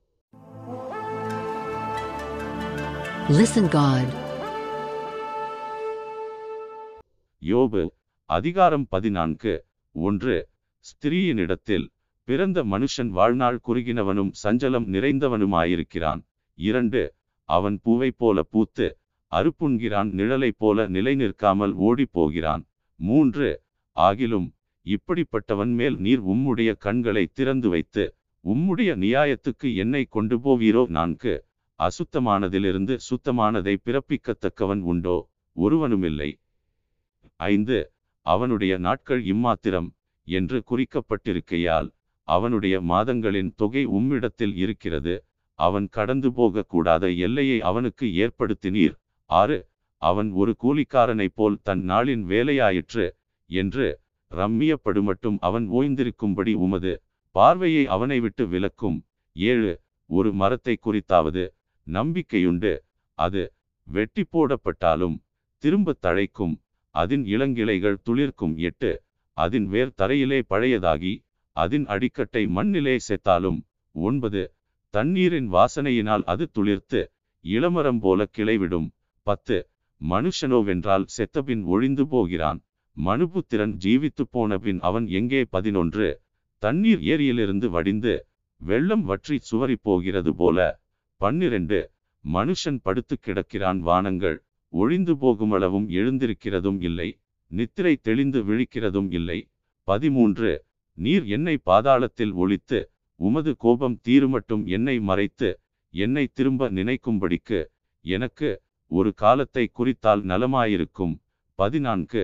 மனுஷன் செத்தபின் பிழைப்பானோ? எனக்கு மாறுதல் எப்போது வருமென்று எனக்கு குறிக்கப்பட்ட போராட்டத்தின் நாளெல்லாம் நான் காத்திருக்கிறேன். பதினைந்து. என்னை கூப்பிடும், அப்பொழுது நான் உமக்கு உத்தரவு சொல்லுவேன், உமது கைகளின் கிரியையின் மேல் விருப்பம் வைப்பீராக. பதினாறு. இப்பொழுது என் நடைகளை எண்ணுகிறீர், என் பாவத்தின் மேலல்லவோ கவனமாயிருக்கிறீர். பதினேழு. என் மீறுதல் ஒரு கட்டாக கட்டப்பட்டு முத்திரை போடப்பட்டிருக்கிறது, என் அக்கிரமத்தை ஒருமிக்க சேர்த்தீர். பதினெட்டு. மலை முதலாய் விழுந்து கரைந்து போம், கண்மலை தன் இடத்தை விட்டு பெயர்ந்து போம். பத்தொன்பது. தண்ணீர் கற்களை குடையும், ஜலப்பிரவாகம் பூமியின் தூளில் முளைத்ததை மூடும், அப்படியே மனுஷன் கொண்டிருக்கும் நம்பிக்கையை அழிக்கிறீர். இருபது. நீர் என்றைக்கும் அவனை பெலனாய் நெருக்குகிறதினால் அவன் போய்விடுகிறான், அவன் முகரூபத்தை மாறப்பண்ணி அவனை அனுப்பிவிடுகிறீர். இருபத்து ஒன்று. அவன் பிள்ளைகள் கணமடைந்தாலும் அவன் உணரான், அவர்கள் சிறுமைப்பட்டாலும் அவர்களை கவனியான். இருபத்து இரண்டு. அவன் மாம்சம் அவனிலிருக்கும் அளவும் அதற்கு நோவிருக்கும், அவன் ஆத்துமா அவனுக்குள்ளிருக்கும் மட்டும் அதற்கு துக்கமுண்டு என்றான்.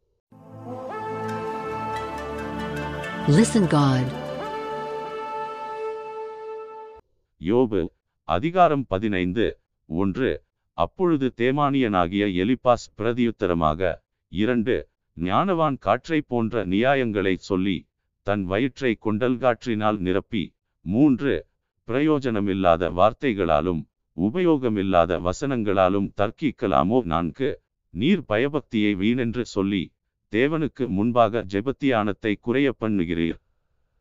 ஐந்து. உம்முடைய வாய் உம்முடைய அக்கிரமத்தை சொல்லி காட்டுகிறது, நீர் தந்திரமுள்ளவர்களின் நாவை தெரிந்து கொண்டீர். ஆறு. நான் அல்ல, உம்முடைய வாயை உம்மை குற்றவாளி என்று தீர்க்கிறது, உம்முடைய உதடுகளே உமக்கு விரோதமாக சாட்சியிடுகிறது. ஏழு. மனுஷரில் முந்தி பிறந்தவர் நீர்தானோ? பர்வதங்களுக்கு முன்னே உருவாக்கப்பட்டீரோ? எட்டு. நீர் தேவனுடைய இரகசிய ஆலோசனையை கேட்டு ஞானத்தை உம்மிடமாய் சேர்த்து கொண்டீரோ? ஒன்பது. நாங்கள் அறியாத எந்த காரியத்தை நீர் அறிந்திருக்கிறீர், எங்களுக்கு விளங்காத எந்த காரியமாவது உமக்கு விளங்கியிருக்கிறதோ? பத்து. உம்முடைய தகப்பனை பார்க்கிலும் பெரிய வயதுள்ள நரைத்தோரும் விருத்தாப்பியரும் எங்களுக்குள் இருக்கிறார்களே. பதினொன்று. தேவன் அருளிய ஆறுதல்களும் உம்மோடே சொல்லப்படுகிற மிருதுவான பேச்சும் உமக்கு அற்பகாரியமாயிருக்கிறதோ? பன்னிரண்டு. உம்முடைய இருதயம் உம்மை எங்கே கொண்டு போகிறது, உம்முடைய கண்கள் நெறித்து பார்க்கிறது என்ன? பதிமூன்று. தேவனுக்கு விரோதமாக உம்முடைய ஆவியை எழுப்பி உம்முடைய வாயிலிருந்து வசனங்களை புறப்பட பண்ணுகிறீர். பதினான்கு. மனுஷனானவன் பரிசுத்தமாயிருக்கிறதற்கும் ஸ்திரீயினிடத்தில் பிறந்தவன் நீதிமானாயிருக்கிறதற்கும் அவன் எம்மாத்திரம் பதினைந்து இதோ தம்முடைய பரிசுத்தவான்களையும் அவர் நம்புகிறதில்லை, வானங்களும் அவர் பார்வைக்கு சுத்தமானவைகள் அல்ல. பதினாறு அநியாயத்தை தண்ணீரைப் போல குடிக்கிற மனுஷன் எத்தனை அதிகமாய் அருவருப்பும் அசுத்தமுமாயிருக்கிறான். பதினேழு உமக்கு காரியத்தை தெரிய பண்ணுவேன், என்னை கேளும், நான் கண்டதை உமக்கு விவரித்து சொல்லுவேன். பதினெட்டு ஞானிகள் தங்கள் பிதாக்கள் சொல்ல கேட்டு மறைக்காமல் அறிவித்ததையே நான் சொல்லுவேன். பத்தொன்பது அவர்களுக்கு மாத்திரம் பூமி அளிக்கப்பட்டது, அந்நியர் அவர்கள் நடுவே கடந்து போக இடமில்லை. இருபது துன்மார்க்கன் உயிரோடிருக்கிற நாளெல்லாம் துன்பத்தால் வாதிக்கப்படுகிறான், பலவந்தம் பண்ணுகிறவனுக்கு அவன் வருஷங்களின் தொகை மறைக்கப்பட்டிருக்கிறது. இருபத்து ஒன்று பயங்கரமான சத்தம் அவன் காதுகளில் தொனிக்கிறது, அவன் சமாதானமாயிருக்கையில் பாழாக்கிறவன் அவன் மேல் வருவான். இருபத்து இரண்டு இருளிலிருந்து திரும்பி வர அவனுக்கு நம்பிக்கையில்லாமல் பதிவிருக்கிறவர்களின் பட்டயத்துக்கு அவன் பயப்படுகிறான். இருபத்து மூன்று அப்பம் எங்கே கிடைக்கும் என்று அவன் அலைந்து திரிகிறான், அந்தகார நாள் தனக்கு சமீபித்திருக்கிறதை அறிவான். இருபத்து நான்கு இக்கட்டும் நெருக்கமும் அவனை கலங்க பண்ணி யுத்த சன்னத்தனான ராஜாவைப் போல அவனை மேற்கொள்ளும். இருபத்து ஐந்து அவன் தேவனுக்கு விரோதமாக கை நீட்டி சர்வவல்லவருக்கு விரோதமாக பராக்கிரமம் பாராட்டுகிறான். இருபத்து ஆறு கடின கழுத்தோடும் பருத்த குமிழுள்ள தன் கேடயங்களோடும் அவருக்கு எதிராக ஓடுகிறான். இருபத்து ஏழு அவன் முகத்தை கொழுப்பு மூடியிருக்கிறது, அடிவயிறு தொந்தி விட்டிருக்கிறது. இருபத்து எட்டு ஆனாலும் பாழான பட்டணங்களிலும் குடிபோன கற்குவியலான வீடுகளிலும் வாசம் பண்ணுவான். இருபத்து ஒன்பது அவன் ஐசுவரியவானாவதுமில்லை, அவன் ஆஸ்தி நிலைப்பதுமில்லை, அப்படிப்பட்டவர்களின் செல்வம் பூமியில் நீடித்திருப்பதில்லை. முப்பது இருளுக்கு அவன் தப்புவதில்லை, அக்கினிஜுவாலை அவனுடைய கிளையை காய்ந்து போக பண்ணும், அவருடைய வாயின் சுவாசத்தால் அற்று போவான். முப்பத்து ஒன்று வழிதப்பினவன் மாயையை நம்பானாக, நம்பினால் மாயையை அவன் பலனாயிருக்கும். முப்பத்து இரண்டு அது அவன் நாள் வருமுன்னே அவனுக்கு பூரணமாய் பலிக்கும், அவனுடைய கொப்பு பச்சை கொள்வதில்லை. முப்பத்து மூன்று பிஞ்சுகள் உதிர்ந்து போகிற திராட்ச செடியைப் போலவும் பூக்கள் உதிர்ந்து போகிற ஒலிவமரத்தைப் போலவும் அவன் இருப்பான். முப்பத்து நான்கு மாயக்காரரின் கூட்டம் வெறுமையாய் போம், பரிதானம் வாங்கினவர்களின் கூடாரங்களை அக்கினி பட்சிக்கும். முப்பத்து ஐந்து அப்படிப்பட்டவன் அநியாயத்தை கற்பந்தரித்து அக்கிரமத்தை பெறுகிறான், அவர்கள் கற்பம் மாயையை பிறப்பிக்கும் என்றான்.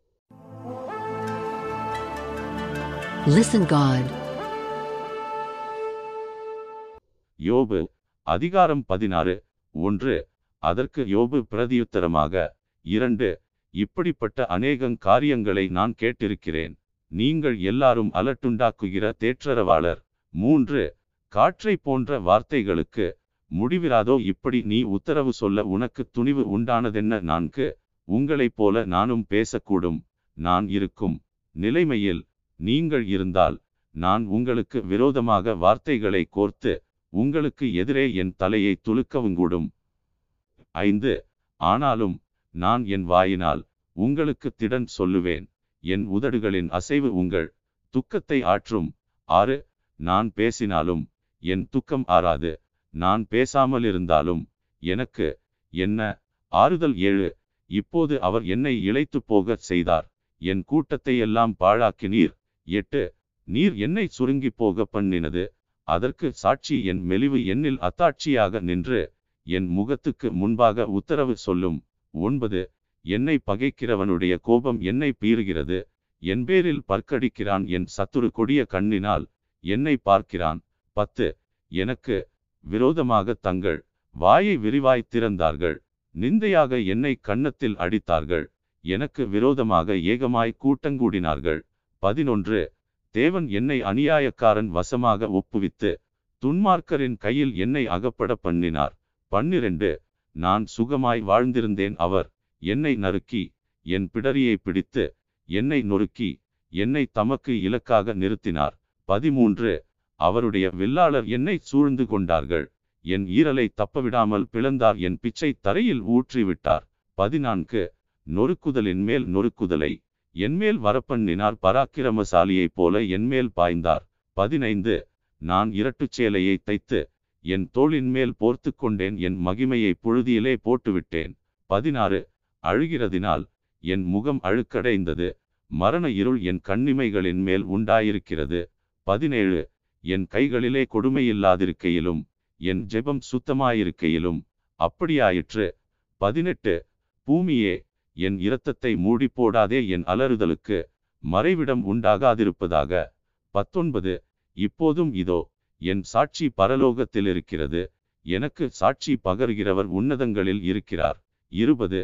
என் சிநேகிதர் என்னை பரியாசம் பண்ணுகிறார்கள், என் கண் தேவனை நோக்கி கண்ணீர் சொரிகிறது. இருபத்து ஒன்று. ஒரு மனுபுத்திரன் தன் சிநேகிதனுக்காக வழக்காடுகிறது போல தேவனோடே மனுஷனுக்காக வழக்காடுகிறவர் ஒருவர் உண்டானால் நலமாயிருக்கும். இருபத்து இரண்டு.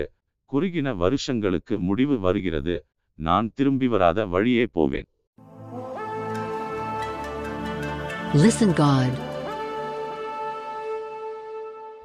யோபு அதிகாரம் பதினேழு. ஒன்று. என் சுவாசம் ஒழிகிறது, என் நாட்கள் முடிகிறது, பிரேத குழி எனக்கு ஆயத்தமாயிருக்கிறது. இரண்டு. பரியாசம் பண்ணுகிறவர்கள் என்னிடத்தில் இல்லையோ? அவர்கள் செய்யும் அநியாயங்களை என் கண் பார்த்து கொண்டிருக்கிறது. மூன்று. தேவரீர் என் காரியத்தை மேல் போட்டு கொண்டு எனக்காக பிணைப்படுவீராக, வேறே யார் எனக்கு கை கொடுக்கத்தக்கவர்? நான்கு. நீர் அவர்கள் இருதயத்துக்கு ஞானத்தை மறைத்தீர், ஆகையால் அவர்களை உயர்த்தாதிருப்பீர். ஐந்து. எவன் தன் சிநேகிதருக்கு கேடாக துரோகம் பேசுகிறானோ அவன் பிள்ளைகளின் கண்களும் பூத்து போகும். ஆறு. ஜனங்களுக்குள்ளே அவர் என்னை பழமொழியாக வைத்தார், அவர்கள் முகத்துக்கு முன் நான் அருவருப்பானேன். ஏழு.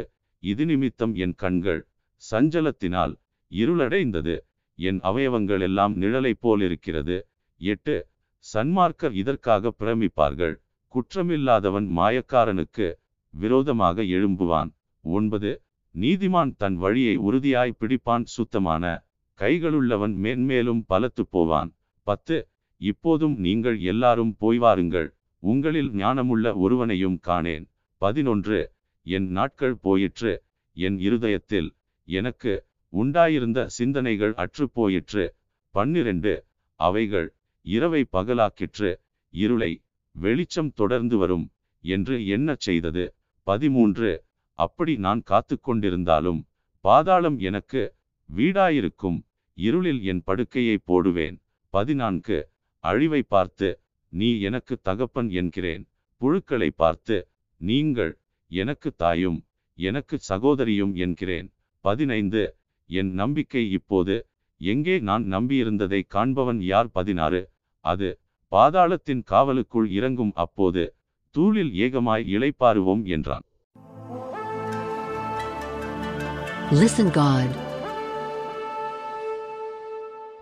யோபு அதிகாரம் பதினெட்டு. ஒன்று. அப்பொழுது சூகியனான பில்தாத் பிரதியுத்தரமாக, இரண்டு. நீங்கள் எந்த மட்டும் பேச்சுகளை முடிக்காதிருப்பீர்கள், புத்திமான்களாயிருங்கள், நாங்களும் பேசட்டும். மூன்று. நாங்கள் மிருகங்களைப் போல எண்ணப்பட்டு உங்கள் பார்வைக்கு தீழ்ப்பானவர்களாயிருப்பானேன். நான்கு. கோபத்தினால் உம்மைத்தானே பீறுகிற உமது நிமித்தம் பூமி பாழாய் போகுமோ, கண்மலை தன்னிடத்தை விட்டு பேருமோ? ஐந்து. துன்மார்க்கனுடைய விளக்கு அணைந்து போம், அவன் அடுப்பின் நெருப்பும் அவிந்து போம். ஆறு. அவன் கூடாரத்தில் வெளிச்சம் அந்தகாரப்படும், அவன் விளக்கு அவனுடனே அணைந்து போம். ஏழு. அவன் பெலனாய் நடந்த நடைகள் குறைந்து போம், அவன் ஆலோசனை அவனை விழப்பண்ணும். எட்டு. அவன் தன் கால்களினால் வலையில் அகப்பட்டு வலைச்சிக்கலிலே நடக்கிறான். ஒன்பது. கண்ணி அவன் குதிகாலை பிடிக்கும், பரிகாரர் அவனை மேற்கொள்வார்கள். பத்து. அவனுக்காக சுருக்கு தரையிலும் அவனுக்காக கண்ணி வழியிலும் வைக்கப்பட்டிருக்கிறது. பதினொன்று. சுற்றிலும் இருந்துண்டாகும் பயங்கரங்கள் அவனை திடுக்கிட பண்ணி அவன் கால்களை திசை தெரியாமல் அலைய பண்ணும். பன்னிரண்டு. அவன் பெலனை பட்டினி தின்று போடும், அவன் பக்கத்தில் கேடு ஆயத்தப்பட்டு நிற்கும். பதிமூன்று.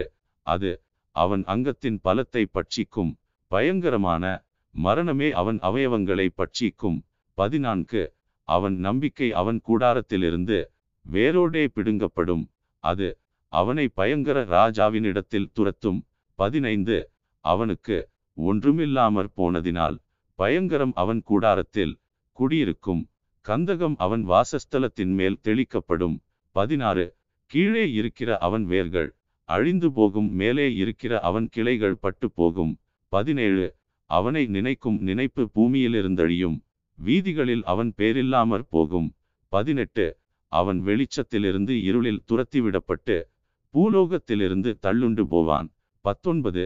அவன் ஜனத்துக்குள்ளே அவனுக்கு புத்திரனும் இல்லை, போத்திரனும் இல்லை. அவன் வீட்டில் மீதியாயிருக்கத்தக்கவன் ஒருவனும் இல்லை. இருபது. அவன் காலத்தோர் அவன் நாளுக்காக திடுக்கிட்டது போல பின்னடியாரும் பிரமிப்பார்கள். இருபத்து ஒன்று. அக்கிரமக்காரன் குடியிருந்த ஸ்தானங்கள் இவைகள்தான். தேவனை அறியாமற் போனவனுடைய ஸ்தலம் இதுவே என்பார்கள் என்றான்.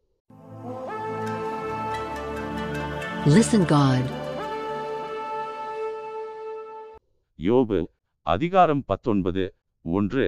யோபு பிரதியுத்தரமாக இரண்டு. நீங்கள் எந்த மட்டும் என் ஆத்துமாவை வருத்தப்படுத்தி வார்த்தைகளினால் என்னை நொறுக்குவீர்கள். மூன்று. இப்போது பத்து தரம் என்னை நிந்தித்தீர்கள். நீங்கள் எனக்கு கடினமுகம் காண்பிக்கிறதினால் உங்களுக்கு வெட்கமில்லை. நான்கு. நான் தப்பி நடந்தது மெய்யானாலும் என் தப்பிதம் என்னோடேதான் இருக்கிறது. ஐந்து. நீங்கள் எனக்கு விரோதமாக பெருமை பாராட்டி எனக்கு நிந்தையாக என்னை கடிந்து கொள்ள வேண்டும் என்றிருப்பீர்களாகில். ஆறு. தேவன் என்னை கவிழ்த்து தம்முடைய வலையை என்மேல் வீசினார் என்று அறியுங்கள். ஏழு. இதோ கொடுமை என்று கூப்பிடுகிறேன், கேட்பார் ஒருவரும் இல்லை, கூக்குரலிடுகிறேன், நியாய விசாரணை இல்லை. எட்டு. நான் கடந்து போக கூடாதபடிக்கு அவர் என் பாதையை வேலியடைத்து என் வழிகளை இருளாக்கிவிட்டார். ஒன்பது. என்னிலிருந்த என் மகிமையை அவர் உரிந்து கொண்டு என் சிரசின் கிரீடத்தை எடுத்து போட்டார். பத்து. அவர் என்னை நான்குபுறத்திலும் நாசமாக்கினார். நான் அற்று போகிறேன், என் நம்பிக்கையை ஒரு செடியைப் போல பிடுங்கி போட்டார். பதினொன்று. அவர் தமது கோபத்தை என்மேல் எரிய பண்ணினார், என்னை தம்முடைய சத்துருக்களில் ஒருவனாக எண்ணிக்கொள்ளுகிறார். பன்னிரண்டு. அவருடைய தண்டுப்படைகள் ஏகமாய் வந்து எனக்கு விரோதமாய் தங்கள் வழியை உயர்த்தி என் கூடாரத்தை சுற்றி பாளையமிறங்கினார்கள். பதிமூன்று. என் சகோதரரை என்னை விட்டு தூரப்படுத்தினார், எனக்கு அறிமுகமானவர்கள் எனக்கு அந்நியராய் போனார்கள். பதினான்கு. என் பந்துஜனங்கள் விலகி போனார்கள், என் சிநேகிதர் என்னை மறந்துவிட்டார்கள். பதினைந்து. என் வீட்டு ஜனங்களும் என் வேலைக்காரிகளும் என்னை அந்நியனாக எண்ணுகிறார்கள், அவர்கள் பார்வைக்கு நான் பரதேசியானேன். பதினாறு. நான் என் வேலைக்காரனை கூப்பிடுகிற போது அவன் எனக்கு உத்தரவு கொடான், என் வாயினால் நான் அவனை கெஞ்ச வேண்டியதாயிற்று. பதினேழு. என் சுவாசம் என் மனைவிக்கு வேறுபட்டிருக்கிறது, என் கற்பத்தின் பிள்ளைகளுக்காக பரிதபிக்கிறேன். பதினெட்டு. சிறு பிள்ளைகளும் என்னை அசட்டை பண்ணுகிறார்கள், நான் எழுந்தால் அவர்கள் எனக்கு விரோதமாய் பேசுகிறார்கள். பத்தொன்பது. என் பிராண சிநேகிதர் எல்லாரும் என்னை வெறுக்கிறார்கள், நான் சிநேகித்தவர்கள் எனக்கு விரோதிகளானார்கள். இருபது. என் எலும்புகள் என் தோலோடும் என் மாம்சத்தோடும் ஒட்டி கொண்டிருக்கிறது, என் பற்களை மூட கொஞ்சம் தோல் மாத்திரம் தப்பினது. இருபத்து ஒன்று. என் சிநேகிதரே எனக்கு இறங்குங்கள், எனக்கு இறங்குங்கள், தேவனுடைய கை என்னை தொட்டது. இருபத்து இரண்டு. தேவனைப் போல நீங்களும் என்னை துன்பப்படுத்துவானேன், என் மாம்சம் பட்சிக்கப்பட்டாலும் நீங்கள் திருப்தியற்றிருக்கிறதென்ன. இருபத்து மூன்று. ஆ, நான் இப்பொழுது சொல்லும் வார்த்தைகள் எழுதப்பட்டால் நலமாயிருக்கும், அவைகள் ஒரு புஸ்தகத்தில் வரையப்பட்டு இருபத்து நான்கு அல்லது என்றைக்கும் நிலைக்க அவைகள் கருங்கல்லிலே ஒளிவெட்டாகவும் ஈய எழுத்தாகவும் பதிந்தால் நலமாயிருக்கும். இருபத்து ஐந்து. என் மீட்பர் உயிரோடிருக்கிறார் என்றும் அவர் கடைசி நாளில் பூமியின் மேல் நிற்பார் என்றும் நான் அறிந்திருக்கிறேன். இருபத்து ஆறு. இந்த என் தோல் முதலானவை அழுகி போன பின்பு நான் என் மாம்சத்தில் இருந்து தேவனை பார்ப்பேன். இருபத்து ஏழு. அவரை நானே பார்ப்பேன், அந்நிய கண்கள் அல்ல, என் கண்களே அவரை காணும். இந்த வாஞ்சையால் என் உள்ளிந்திரியங்கள் எனக்குள் சோர்ந்து போகிறது. இருபத்து எட்டு. காரியத்தின் மூலம் எனக்குள் கண்டுபிடிக்கப்படுகையில் நாம் ஏன் அவனை துன்பப்படுத்துகிறோம் என்று நீங்கள் சொல்ல வேண்டியதாமே. இருபத்து ஒன்பது. பட்டயத்துக்கு பயப்படுங்கள், நியாய தீர்ப்பு உண்டென்கிறதை நீங்கள் அறியும் பொருட்டு மூர்க்கமானது பட்டயத்தினால் உண்டாகும் ஆக்கினையை வரப்பண்ணும் என்றான்.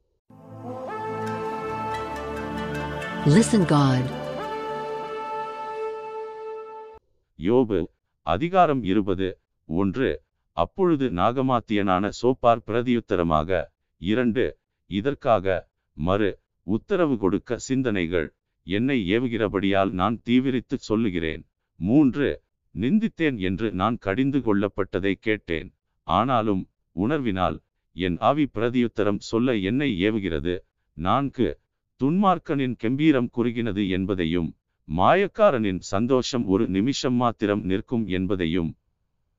ஐந்து, அவர் மனுஷனை பூமியில் வைத்த ஆதிகாலம் முதல் இப்படி இருக்கிறது என்பதையும் நீர் அறியீரோ. ஆறு, அவனுடைய மேன்மை வானபரியந்தம் உயர்ந்தாலும் அவனுடைய தலை மேகங்கள் மட்டும் எட்டினாலும். ஏழு, அவன் தன் மலத்தை போல என்றைக்கும் அழிந்து போவான். அவனை கண்டவர்கள் அவன் எங்கே என்பார்கள். எட்டு, அவன் ஒரு சொப்பனத்தை போல் பறந்து போய் காணப்படாதவனாவான். இரவில் தோன்றும் தரிசனத்தை போல் பறக்கடிக்கப்படுவான். ஒன்பது, அவனை பார்த்த கண் இனி அவனை பார்ப்பதில்லை. அவன் இருந்த ஸ்தலம் இனி அவனை காண்பதில்லை. பத்து, அவன் பிள்ளைகள் எளிமையானவர்களின் சகாயத்தை தேடுவார்கள். அவன் பறித்ததை அவன் கைகள் திரும்ப கொடுக்க வேண்டியதாகும். பதினொன்று, அவன் எலும்புகள் அவனுடைய வாலவயதின் பாவங்களினால் நிறைந்திருந்து அவனோடே கூட மண்ணிலே படுத்து கொள்ளும். பன்னிரண்டு, பொல்லாப்பு அவன் வாயிலே இனிமையாயிருப்பதால் அவன் அதை தன் நாவின் கீழ் அடக்கி. பதிமூன்று, அதை விடாமல் பதனம் பண்ணி தன் வாய்க்குள்ளே வைத்து கொண்டிருந்தாலும். பதினான்கு, அவன் போஜனம் அவன் குடல்களில் மாறி அவனுக்குள் விரியன்பாம்புகளின் பிச்சாய் போகும். பதினைந்து, அவன் விழுங்கின ஆஸ்தியை கக்குவான். தேவன் அதை அவன் வயிற்றிலிருந்து வெளியே தள்ளிவிடுவார். பதினாறு, அவன் விரியன்பாம்புகளின் விஷத்தை உறிஞ்சுவான். விரியனின் நாக்கு அவனை கொல்லும். பதினேழு, தேனும் நெய்யும் ஓடும் வாய்க்கால்களையும் ஆறுகளையும் அவன் காண்பதில்லை. பதினெட்டு, தான் பிரயாசப்பட்டு தேடினதை அவன் விழுங்காமல் திரும்ப கொடுப்பான். அவன் திரும்ப கொடுக்கிறது. அவன் ஆஸ்திக்கு சரியாயிருக்கும். அவன் கலிகூராதிருப்பான். பத்தொன்பது, அவன் ஒடுக்கி ஏழைகளை கைவிட்டு தான் கட்டாத வீட்டை பறித்தபடியினாலும். இருபது, தன் வயிறு திருப்தியற்றிருந்தபடியினாலும் அவன் இச்சித்த காரியங்களில் அவனுக்கு ஒன்றும் இருப்பதில்லை. இருபத்து ஒன்று, அவன் போஜனத்தில் ஒன்றும் மீதியாவதில்லை. ஆகையால் அவன் ஆஸ்தி நிலை நிற்பதில்லை. இருபத்து இரண்டு, அவன் வேண்டுமென்கிற பரிபூரணம் அவனுக்கு வந்தபின் அவனுக்கு வியாகுலம் உண்டாகும். சிறுமைப்படுகிற ஒவ்வொருவருடைய கையும் அவன் மேல் வரும். இருபத்து மூன்று, தன் வயிற்றை நிரப்பத்தக்கது இன்னும் அவனுக்கு இருந்தாலும் அவர் அவன் மேல் தமது கோபத்தின் உக்கிரத்தை வரவிட்டு அவன் போஜனம் பண்ணுகையில் அதை அவன் மேல் சொரிய பண்ணுவார். இருபத்து நான்கு, இருப்பு ஆயுதத்துக்கு அவன் தப்பியோடினாலும் உருக்குவில் அவனை உருவையையும்.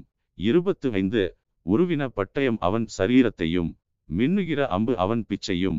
உருவி போகும் பயங்கரங்கள் அவன் மேல் வரும். இருபத்து ஆறு, அவன் ஒளிக்கும் இடங்களில் காரிருள் அடங்கியிருக்கும். அவியாத அக்கினி அவனை பட்சிக்கும். அவன் கூடாரத்தில் மீதியாயிருக்கிறவன் தீங்கு அனுபவிப்பான். இருபத்து ஏழு, வானங்கள் அவன் அக்கிரமத்தை வெளிப்படுத்தி பூமி அவனுக்கு விரோதமாக எழும்பும். இருபத்து எட்டு, அவன் வீட்டின் சம்பத்து போய்விடும். அவருடைய கோபத்தின் நாளிலே அவைகள் கரைந்து போகும். இருபத்து ஒன்பது, இதுவே தேவனால் துன்மார்க்கனுக்கு கிடைக்கும் பங்கும் அவன் செய்கைக்கு தேவனால் அவனுக்கு வரும் சுதந்திரமுமாம் என்றான்.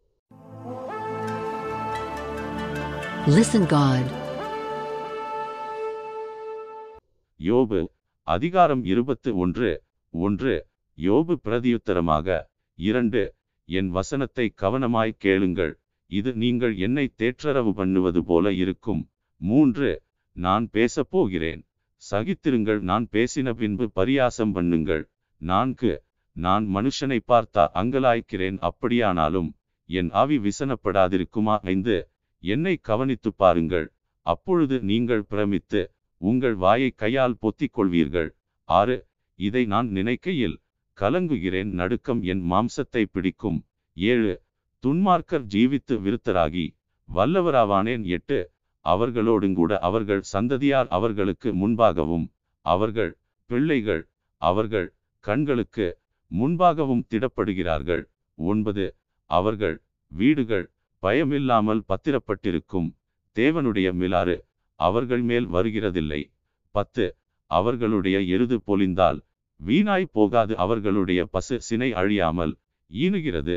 பதினொன்று, அவர்கள் தங்கள் குழந்தைகளை ஒரு மந்தையைப் போல வெளியே போக விடுகிறார்கள்.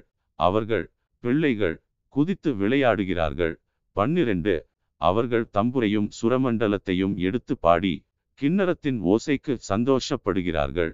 பதிமூன்று அவர்கள் செல்வவான்களாய் தங்கள் நாட்களை போக்கி ஒரு க்ஷணப்பொழுதிலே பாதாளத்தில் இறங்குகிறார்கள். பதினான்கு அவர்கள் தேவனை நோக்கி எங்களை விட்டு விலகியிரும், உம்முடைய வழிகளை அறிய விரும்பும். பதினைந்து சர்வவல்லவரை நாம் சேவிக்க அவர் யார், அவரை நோக்கி ஜெபம் பண்ணுவதினால் நமக்கு பிரயோஜனம் என்ன என்கிறார்கள். பதினாறு ஆனாலும் அவர்கள் வாழ்வு அவர்கள் கையிலிராது, துன்மார்க்கரின் ஆலோசனை எனக்கு தூரமாயிருப்பதாக. பதினேழு எத்தனை சடுதியில் துன்மார்க்கரின் விளக்கு அணைந்து போம், அவர் தமது கோபத்தினால் வேதனைகளை பகிர்ந்து கொடுக்கையில் அவர்கள் ஆபத்து அவர்கள் மேல் வரும். பதினெட்டு அவர்கள் காற்று முகத்தில் இருக்கிற துரும்பை போலவும் பெருங்காற்று பறக்கடிக்கிற பதரை போலவும் இருக்கிறார்கள். பத்தொன்பது தேவன் அவனுடைய அக்கிரமத்தை அவன் பிள்ளைகளுக்கு வைத்து வைக்கிறார், அவன் உணரத்தக்க விதமாய் அதை அவனுக்கு பலிக்க பண்ணுகிறார். இருபது அவனுடைய அழிவை அவனுடைய கண்கள் காணும், சர்வவல்லவருடைய உக்கிரத்தை குடிப்பான். இருபத்து ஒன்று அவன் மாதங்களின் தொகை குறுக்கப்படும் போது அவனுக்கு பிற்பாடு அவன் வீட்டை பற்றி அவனுக்கு இருக்கும் விருப்பமென்ன. இருபத்து இரண்டு உயர்ந்தோரை நியாயந்தீர்க்கிற தேவனுக்கு அறிவை உணர்த்த யாராலாகும். இருபத்து மூன்று ஒருவன் நிர்வாகத்தோடும் சுகத்தோடும் வாழ்ந்து குறையற்ற பெலனுள்ளவனாய் சாகிறான். இருபத்து நான்கு அவனுடைய பால் பாத்திரங்கள் பாலால் நிரம்பியிருக்கிறது, அவன் எலும்புகளில் ஊன் புஷ்டியாயிருக்கிறது. இருபத்து ஐந்து வேறொருவன் ஒரு நாளாவது சந்தோஷத்தோடே சாப்பிடாமல் மனக்கிலேசத்தோடே சாகிறான். இருபத்து ஆறு இருவரும் சமமாய் மண்ணிலே படுத்து கொள்ளுகிறார்கள், புழுக்கள் அவர்களை மூடும். இருபத்து ஏழு இதோ நான் உங்கள் நினைவுகளையும் நீங்கள் என்னை பற்றி அநியாயமாய் கொண்டிருக்கும் ஆலோசனைகளையும் அறிவேன். இருபத்து எட்டு பிரபுவினுடைய வீடு எங்கே, துன்மார்க்கருடைய கூடாரம் எங்கே என்று சொல்லுகிறீர்கள். இருபத்து ஒன்பது வழி நடந்து போகிறவர்களை நீங்கள் கேட்கவில்லையா, அவர்கள் சொல்லும் குறிப்புகளை நீங்கள் அறியவில்லையா. முப்பது துன்மார்க்கன் ஆபத்து நாளுக்கென்று வைக்கப்படுகிறான், அவன் கோபாக்கினையின் நாளுக்கென்று கொண்டு வரப்படுகிறான். முப்பத்து ஒன்று அவன் வழியை அவன் முகத்துக்கு முன்பாக தூண்டி காண்பிக்கிறவன் யார், அவன் செய்கைக்குத்தக்க பலனை அவனுக்கு சரி கட்டுகிறவன் யார். முப்பத்து இரண்டு அவன் கல்லறைக்கு கொண்டு வரப்படுகிறான், அவன் கோரி காக்கப்பட்டிருக்கும். முப்பத்து மூன்று பள்ளத்தாக்கின் புல்பத்தைகள் அவனுக்கு இன்பமாயிருக்கும், அவனுக்கு முன்னாக எண்ணிறந்த ஜனங்கள் போனது போல அவனுக்கு பின்னாக ஒவ்வொருவரும் அவ்விடத்துக்கு செல்லுவார்கள். முப்பத்து நான்கு நீங்கள் வீணான ஆறுதலை எனக்கு சொல்லுகிறது என்ன, உங்கள் மறுமொழிகளில் உண்மைக்கேடு இருக்கிறது என்றான்.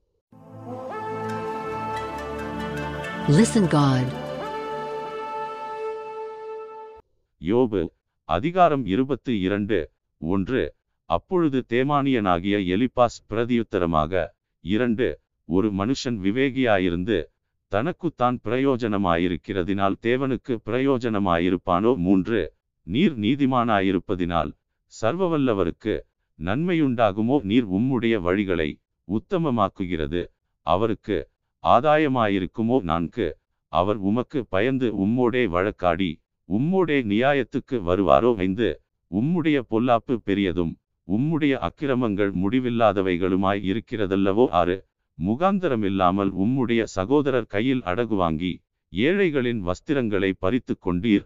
ஏழு விடாய்த்தவனுக்கு தாகத்துக்கு தண்ணீர் கொடாமலும் பசித்தவனுக்கு போஜனம் கொடாமலும் போனீர். எட்டு பலவானுக்கே தேசத்தில் இடமுண்டாயிற்று, கணவான் அதில் குடியேறினான்.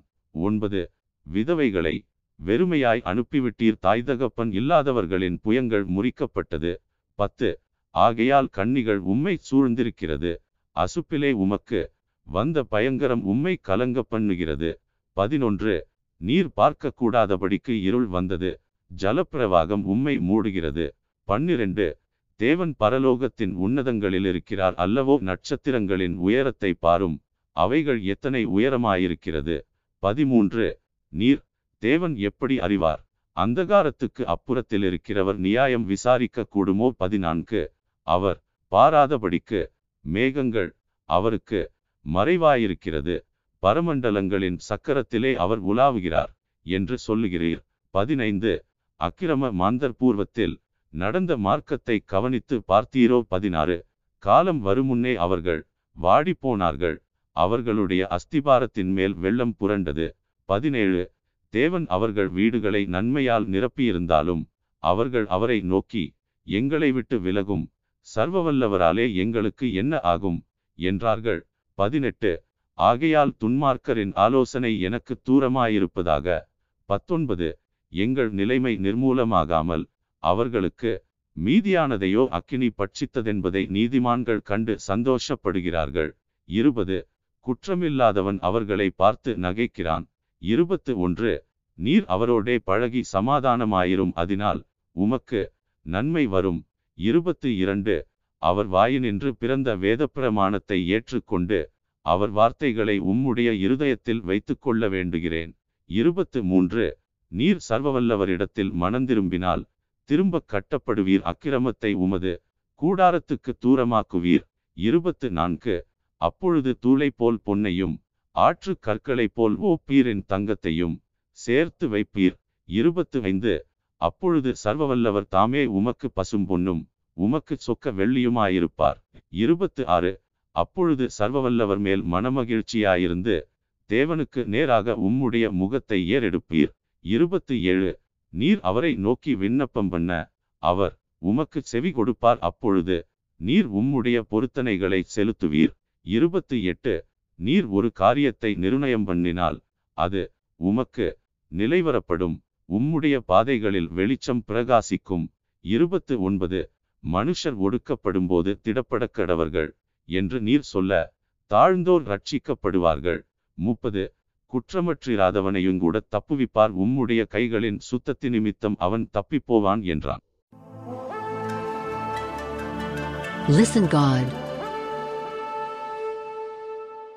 யோபு அதிகாரம் இருபத்து மூன்று. ஒன்று. யோபு பிரதியுத்தரமாக. இரண்டு. இன்றைய தினமும் என் அங்கலாய்ப்பு முரண்டுத்தனமாக எண்ணப்படுகிறது, என் தவிப்பை பார்க்கிலும் என் வாதை கடினமானது. மூன்று. நான் அவரை எங்கே கண்டு சந்திக்கலாம் என்பதை அறிந்தால் நலமாயிருக்கும், அப்பொழுது நான் அவர் ஆசனத்துக்கு முன்பாக வந்து சேர்ந்து. நான்கு. என் நியாயத்தை அவருக்கு முன்பாக வரிசையாய் வைத்து காரியத்தை ரூபிக்கும் வார்த்தைகளால் என் வாயை நிரப்புவேன். ஐந்து. அவருடைய மறுமொழிகளை நான் அறிந்து அவர் எனக்கு சொல்வதை உணர்ந்து கொள்ளுவேன். ஆறு. அவர் தம்முடைய மகா வல்லமையின்படியே என்னோடே வழக்காடுவாரோ? அவர் அப்படி செய்யாமல் என்மேல் தயை வைப்பார். ஏழு. அங்கே சன்மார்க்கன் அவரோடே வழக்காடலாம், அப்பொழுது என்னை நியாயந்தீர்க்கிறவரின் கைக்கு என்றைக்கும் நீங்களாய் தப்புவித்துக் கொள்வேன். எட்டு. இதோ நான் முன்னாக போனாலும் அவர் இல்லை, பின்னாக போனாலும் அவரை காணேன். ஒன்பது. இடதுபுறத்தில் அவர் கிரியை செய்தும் அவரை காணேன், வலதுபுறத்திலும் நான் அவரை காணாதபடிக்கு ஒளித்திருக்கிறார். பத்து. ஆனாலும் நான் போகும் வழியை அவர் அறிவார், அவர் என்னை சோதித்த பின் நான் பொன்னாக விளங்குவேன். பதினொன்று. என் கால்கள் அவர் அடிகளை பற்றி பிடித்தது, அவருடைய நெறியை விட்டு நான் சாயாமல் அதை கை கொண்டேன். பன்னிரண்டு. அவர் உதடுகளின் கற்பனைகளை விட்டு நான் பின்வாங்குவதில்லை, அவருடைய வாயின் வார்த்தைகளை எனக்கு வேண்டிய ஆகாரத்தை பார்க்கிலும் அதிகமாய் காத்து கொண்டேன். பதிமூன்று. அவரோவென்றால் ஒரே மனமாயிருக்கிறார், அவரை திருப்பத்தக்கவர் யார்? அவருடைய சித்தத்தின்படியெல்லாம் செய்வார். பதினான்கு. எனக்கு குறித்திருக்கிறதை அவர் நிறைவேற்றுவார், இப்படிப்பட்டவைகள் இன்னும் அநேகம் அவரிடத்தில் உண்டு. பதினைந்து. ஆகையால் அவருக்கு முன்பாக கலங்குகிறேன், நான் சிந்திக்கிற போது அவருக்கு பயப்படுகிறேன். பதினாறு. தேவன் என் இருதயத்தை இலக்கரிக்க பண்ணினார், சர்வவல்லவர் என்னை கலங்க பண்ணினார். பதினேழு. அந்தகாரம் வராததற்கு முன்னே நான் சங்கரிக்கப்படாமலும் இருளை அவர் எனக்கு மறைக்காமலும் போனதினால் இப்படி இருக்கிறேன்.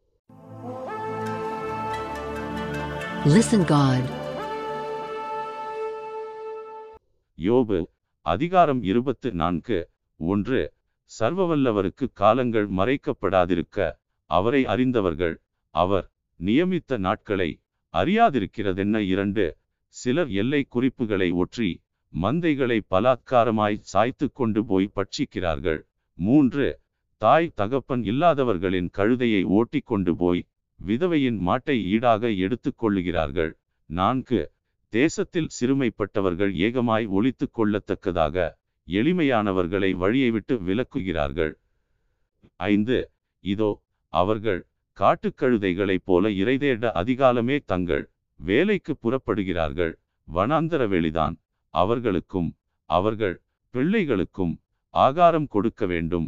ஆறு, துன்மார்க்கனுடைய வயலில் அவர்கள் அவனுக்காக அறுப்பு அறுத்து அவனுடைய திராட்ச தோட்டத்தின் பழங்களை சேர்க்கிறார்கள்.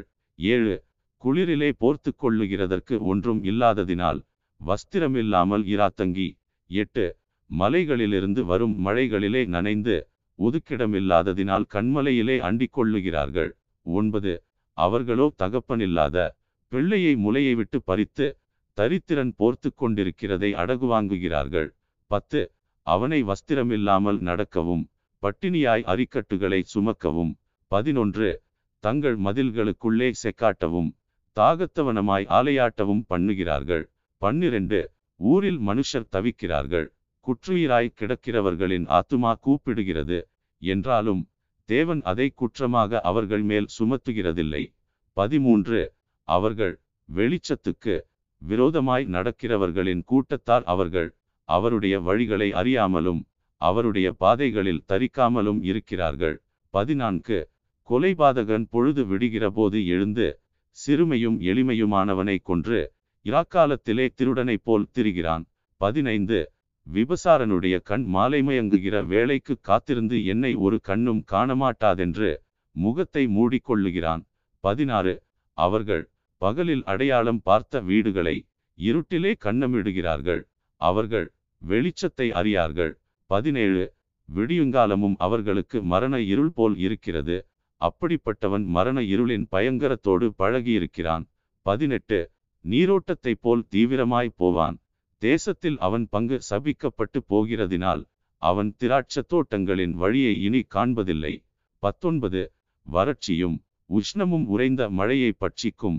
அப்படியே பாதாளமானது பாவிகளை பட்சிக்கும். இருபது, அவனை பெற்ற கற்பம் அவனை மறக்கும். புழு திருப்திகரமாய் அவனை தின்னும். அவன் அப்புறம் நினைக்கப்படுவதில்லை. அக்கிரமமானது பட்டமரத்தைப் போல முறிந்து விழும். இருபத்து ஒன்று, பிள்ளை பெறாத மலடியின் ஆஸ்தியை பட்சித்துவிட்டு விதவைக்கு நன்மை செய்யாதே போகிறான். இருபத்து இரண்டு, தன் பலத்தினாலே வல்லவர்களை தன் பாரிசமாக்குகிறான். அவன் எழும்புகிற போது ஒருவனுக்கும் பிராணனை பற்றி நிச்சயமில்லை. இருபத்து மூன்று, தேவன் அவனுக்கு சுகவாழ்வை கட்டளையிட்டால் அதின்மேல் உறுதியாய் நம்பிக்கை வைக்கிறான். ஆனாலும் அவருடைய கண்கள் அப்படிப்பட்டவர்களின் வழிகளுக்கு விரோதமாயிருக்கிறது. இருபத்து நான்கு, அவர்கள் கொஞ்ச காலம் உயர்ந்திருந்து காணாமற் போய் தாழ்த்தப்பட்டு மற்ற எல்லாரை போலும் அடக்கப்படுகிறார்கள். கதிர்களின் நுனியைப் போல அறுக்கப்படுகிறார்கள். இருபத்து ஐந்து, அப்படியில்லை என்று என்னை பொய்யனாக்கி என் வார்த்தைகளை வியர்த்தமாக்கத்தக்கவன் யார் என்றான்.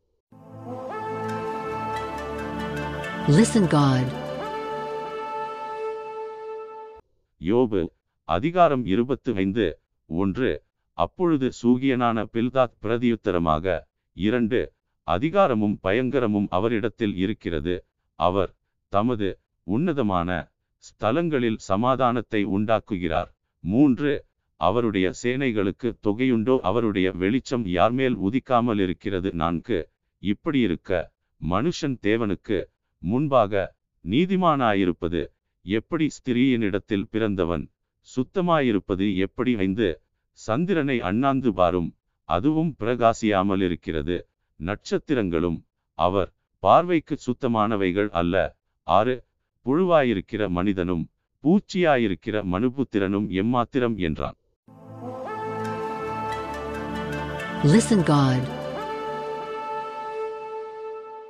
யோபு அதிகாரம் இருபத்து ஆறு ஒன்று.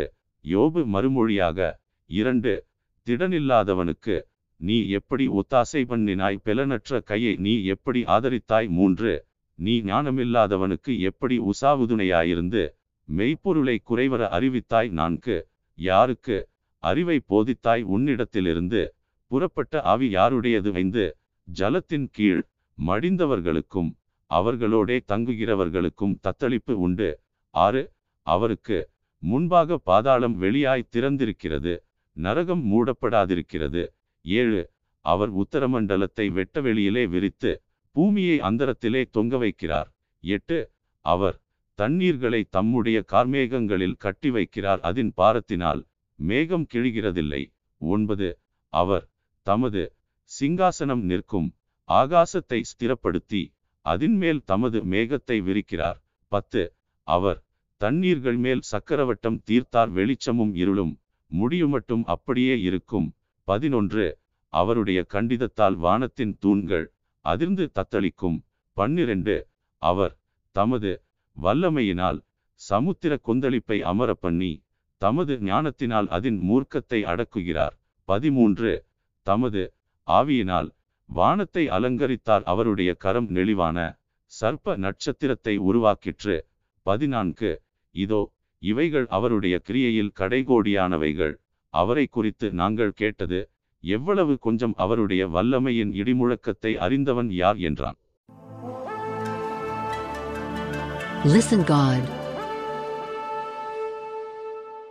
யோபு அதிகாரம் இருபத்தி ஏழு ஒன்று. யோபு பின்னும் தன் பிரசங்க வாக்கியத்தை தொடர்ந்து சொன்னது இரண்டு. என் சுவாசம் என்னிலும் தேவன் தந்த ஆவி என் நாசியிலும் இருக்குமட்டும். மூன்று. என் உதடுகள் தீமையை சொல்வதுமில்லை, என் நாக்கு கபடம் பேசுவதுமில்லை என்று. நான்கு. என் நியாயத்தை தள்ளிவிடுகிற தேவனும் என் ஆத்துமாவை கசப்பாக்குகிற சர்வவல்லவருமானவருடைய ஜீவனை கொண்டு சொல்லுகிறேன். ஐந்து. நீங்கள் பேசுகிறது நீதி என்று நான் ஒத்துக்கொள்வது எனக்கு தூரமாயிருப்பதாக, என் ஆவி பிரியுமட்டும் என் உத்தமத்தை என்னை விட்டு விலக்கேன். ஆறு. என் நீதியை கெட்டியாய் பிடித்திருக்கிறேன், அதை நான் விட்டுவிடேன், நான் உயிரோடிருக்கும் அளவும் என் இருதயம் என்னை நிந்திக்காது. ஏழு. என் பகைஞன் ஆகாதவனைப் போலும் எனக்கு விரோதமாய் எழும்புகிறவன் அக்கிரமக்காரனைப் போலும் இருப்பானாக. எட்டு. மாயக்காரன் பொருளை தேடி வைத்திருந்தாலும் தேவன் அவன் ஆத்துமாவை எடுத்து கொள்ளும்போது அவன் நம்பிக்கை என்ன. ஒன்பது. ஆபத்து அவன் மேல் வரும்போது தேவன் அவன் கூப்பிடுதலை கேட்பாரோ. பத்து. அவன் சர்வவல்லவர் மேல் மனமகிழ்ச்சியாயிருப்பானோ, அவன் எப்பொழுதும் தேவனை தொழுது கொண்டிருப்பானோ. பதினொன்று. தேவனுடைய கரத்தின் கிரியையை குறித்து உங்களுக்கு உபதேசிப்பேன், சர்வவல்லவரிடத்தில் இருக்கிறதை நான் மறைக்க மாட்டேன். பன்னிரண்டு. இதோ நீங்கள் எல்லாரும் அதை கண்டிருந்தும் நீங்கள் இத்தனை வீண் எண்ணங்கொண்டிருக்கிறது என்ன. பதிமூன்று. பொல்லாத மனுஷனுக்கு தேவனிடத்திலிருந்து வருகிற பங்கும் கொடூரக்காரர் சர்வவல்லவரால் அடைகிற சுதந்திரமும் என்னவெனில். பதினான்கு. அவனுடைய குமாரர் பெருகினால் பட்டயத்துக்கு இரையாவார்கள், அவன் கற்ப பிறப்புகள் ஆகாரத்தினால் திருப்தியாவதில்லை. பதினைந்து. அவனுக்கு மீதியானவர்கள் செத்து புதைக்கப்படுவார்கள், அவனுடைய விதவைகள் புலம்புவதில்லை. பதினாறு. அவன் புழுதியைப் போல பணத்தை குவித்து கொண்டாலும் மண்ணைப் போல வஸ்திரங்களை சவதரித்தாலும். பதினேழு. அவன் சவதரித்ததை நீதிமான் உடுத்தி கொண்டு குற்றமில்லாதவன் அவன் பணத்தை பகிர்ந்து கொள்ளுவான். பதினெட்டு. அவனுடைய வீடு பொட்டுப்பூச்சி கட்டின வீட்டைப் போலும் காவல் காக்கிறவன் போட்ட குடிசையைப் போலுமாகும். பத்தொன்பது. அவன் ஐசுவரியவானாய் தூங்கி கிடந்து ஒன்றும் பறிகொடாதே போனாலும் அவன் தன் கண்களை திறக்கும்போது ஒன்றுமில்லாதிருக்கும். இருபது. வெள்ளத்தைப் போல திகில்கள் அவனை வாரிக்கொண்டு போகும், இராக்காலத்தில் பெருங்காற்று அவனை அடித்து கொண்டு போகும். இருபத்து ஒன்று. கொண்டல்காற்று அவனை தூக்கி கொண்டு போக அவன் போய்விடுவான், அது அவனை அவன் ஸ்தலத்திலிருந்து தள்ளி கொண்டு போகும். இருபத்து இரண்டு. அவர் இவைகளை அவன் மேல் வரப்பண்ணி அவனை தப்பவிடாதிருப்பார், அவருடைய கைக்கு தப்பியோட பார்ப்பான். இருபத்து மூன்று. ஜனங்கள் அவனை பார்த்து கைகொட்டி அவனை அவன் ஸ்தலத்தை விட்டு வெருட்டி விடுவார்கள்.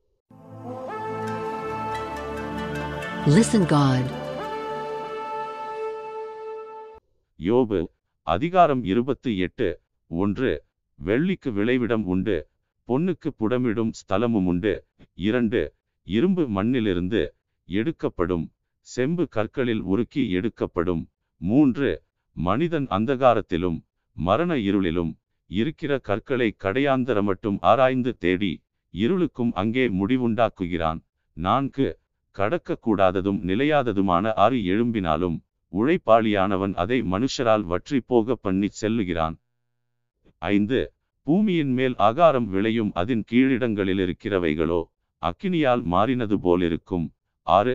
அதன் கல்லுகளில் இந்திர நீலம் விளையும், அதன் பொடியில் பொன் பொடிகளும் உண்டாயிருக்கும். ஏழு. ஒரு வழியுண்டு, அது ஒரு பட்சிக்கும் தெரியாது, வல்லூரின் கண்ணும் அதை கண்டதில்லை. எட்டு. துஷ்டமிருகங்களின் கால் அதில் படவில்லை, சிங்கம் அதை கடந்ததில்லை. ஒன்பது. அவன் தன் கைகளை கற்பாறையின் மேல் நீட்டி மலைகளை வேரோடே புரட்டுகிறான். பத்து. கண்மலைகளுக்குள்ளும் நீர்க்கால்களை வெட்டுகிறான், அவன் கண் விலையுயர்ந்த எல்லாவற்றையும் காணும். பதினொன்று. ஒரு துளியும் கசியாதபடி ஆறுகளை அடைக்கிறான், மறைவிடத்தில் இருக்கிறதை வெளிச்சத்திலே கொண்டு வருகிறான். பன்னிரண்டு. ஆனாலும் ஞானம் கண்டெடுக்கப்படுவது எங்கே, புத்தி விளைகிற இடம் எது? பதிமூன்று. அதன் விலை மனுஷனுக்கு தெரியாது, அது ஜீவனுள்ளோருடைய தேசத்திலே அகப்படுகிறதில்லை. பதினான்கு. ஆழமானது அது என்னிடத்தில் இல்லை என்கிறது, சமுத்திரமானதும் அது என்னிடத்தில் இல்லை என்கிறது. பதினைந்து. அதற்கு ஈடாக தங்கத்தை கொடுக்கவும் அதற்கு கிரயமாக வெள்ளியை நிறுக்கவும் கூடாது. பதினாறு. ஓப்பீரின் தங்கமும் விலையேற பெற்ற கோமேதகமும் இந்திர நீலக்கல்லும் அதற்கு ஈடல்ல. பதினேழு. பொன்னும் பளிங்கும் அதற்கு ஒப்பல்ல, பசும்பொன்னாபரணங்களுக்கு அதை மாற்றக்கூடாது. பதினெட்டு. பவளத்தையும் ஸ்படிகத்தையும் அத்தோடே ஒப்பிட்டு பேசலாகாது, முத்துக்களை பார்க்கிலும் ஞானத்தின் விலை உயர்ந்தது. பத்தொன்பது. எத்தியோப்பியாவின் புஷ்பராகம் அதற்கு நிகரல்ல, பசும்பொன்னும் அதற்கு சரியல்ல. இருபது. இப்படியிருக்க ஞானம் எங்கே இருந்து வரும், புத்தி தங்கும் இடம் எங்கே? இருபத்து ஒன்று. அது ஜீவனுள்ள சகலருடைய கண்களுக்கும் ஒளித்தும் ஆகாயத்து பறவைகளுக்கு மறைந்தும் இருக்கிறது. இருபத்து இரண்டு. நாசமும் மரணமும் நாங்கள் எங்கள் காதுகளினாலே மாத்திரம் அதன் கீர்த்தியை கேட்டோம் என்கிறது. இருபத்து மூன்று. தேவனோ அதன் வழியை அறிவார், அதன் ஸ்தானம் அவருக்கே தெரியும். இருபத்து நான்கு. அவர் பூமியின் கடையாந்தரங்களை பார்த்து வானங்களின் கீழ் இருக்கிறதையெல்லாம் காண்கிறார். இருபத்து ஐந்து. அவர் காற்றுக்கு அதன் நிறையை நியமித்து ஜலத்துக்கு அதன் அளவை பிரமாணித்து. இருபத்து ஆறு. மழைக்கு திட்டத்தையும் இடிமுழக்கத்தோடே கூடிய மின்னலுக்கு வழியையும் ஏற்படுத்துகிறார். இருபத்து ஏழு. அவர் அதை பார்த்து கணக்கிட்டார், அதை ஆராய்ந்து ஆயத்தப்படுத்தி. இருபத்து எட்டு. மனுஷனை நோக்கி, இதோ ஆண்டவருக்கு பயப்படுவதே ஞானம், பொல்லாப்பை விட்டு விலகுவதே புத்தி என்றார் என்று சொன்னான்.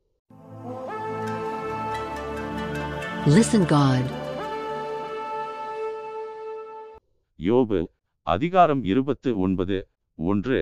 பின்னும் யோபு தன் பிரசங்க வாக்கியத்தை தொடர்ந்து சொன்னது இரண்டு. சென்று போன மாதங்களிலும் தேவன் என்னை காப்பாற்றி வந்த நாட்களிலும் எனக்கு உண்டாயிருந்த சீர் இப்பொழுது இருந்தால் நலமாயிருக்கும். மூன்று. அப்பொழுது அவர் தீபம் என் தலையின் மேல் பிரகாசித்தது, அவர் அருளின வெளிச்சத்தினால் இருளை கடந்து போனேன். நான்கு.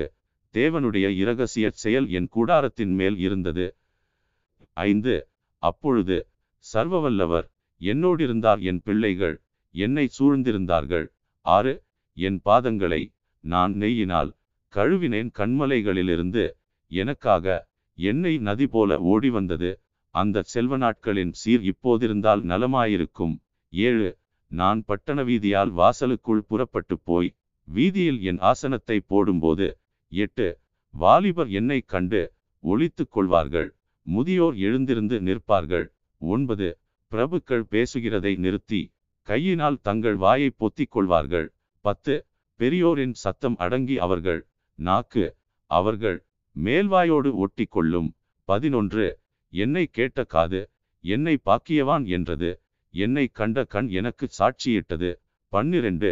முறையிடுகிற ஏழையையும் திக்கற்ற பிள்ளையையும் உதவியற்றவனையும் இரட்சித்தேன். பதிமூன்று. கெட்டு போக இருந்தவனுடைய ஆசீர்வாதம் என்மேல் வந்தது, விதவையின் இருதயத்தை கெம்பீரிக்க பண்ணினேன். பதினான்கு. நீதியை தரித்து கொண்டேன், அது என் உடுப்பாயிருந்தது, என் நியாயம் எனக்கு சால்வையும் பாகையுமாய் இருந்தது. பதினைந்து. நான் குருடனுக்கு கண்ணும் சப்பானிக்கு காலுமாயிருந்தேன். பதினாறு. நான் எளியவர்களுக்கு தகப்பனாயிருந்து நான் அறியாத வழக்கை ஆராய்ந்து பார்த்தேன். பதினேழு. நான் அநியாயக்காரருடைய கடைவாய் பற்களை உடைத்து அவர்கள் பறித்ததை அவர்கள் பற்களிலிருந்து பிடுங்கினேன். பதினெட்டு. என் கூட்டிலே நான் ஜீவித்து போவேன், என் நாட்களை மணலத்தனையாய் பெருக பண்ணுவேன் என்றேன். பத்தொன்பது. என் வேர் தண்ணீர்களின் ஓரமாய் படர்ந்தது, என் கிளையின் மேல் பனி இராமுழுதும் தங்கியிருந்தது. இருபது. என் மகிமை என்னில் செழித்தோங்கி என் கையிலுள்ள என் வில் புதுப்பெலன் கொண்டது. இருபத்து ஒன்று.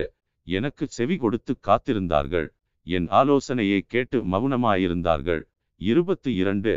என் பேச்சுக்கு பேசாமல் இருந்தார்கள், என் வசனம் அவர்கள் மேல் துளிதுளியாய் விழுந்தது. இருபத்து மூன்று. மழைக்கு காத்திருக்கிறது போல் எனக்கு காத்திருந்து, பின்மாரிக்கு ஆசையுள்ளவர்கள் போல் தங்கள் வாயை ஆவென்று திறந்திருந்தார்கள். இருபத்து நான்கு. நான் அவர்களை பார்த்து நகைக்கும் போது அவர்கள் துணிகரங்கொள்ளவில்லை, என் முகக்கலையை மாறச் செய்யவும் இல்லை. இருபத்து ஐந்து. அவர்கள் வழியே போக எனக்கு சித்தமாகும் போது நான் தலைவனாய் உட்கார்ந்து இராணுவத்துக்குள் ராஜாவைப் போலும் துக்கித்தவர்களை தேற்றரவு பண்ணுகிறவனைப் போலும் இருந்தேன்.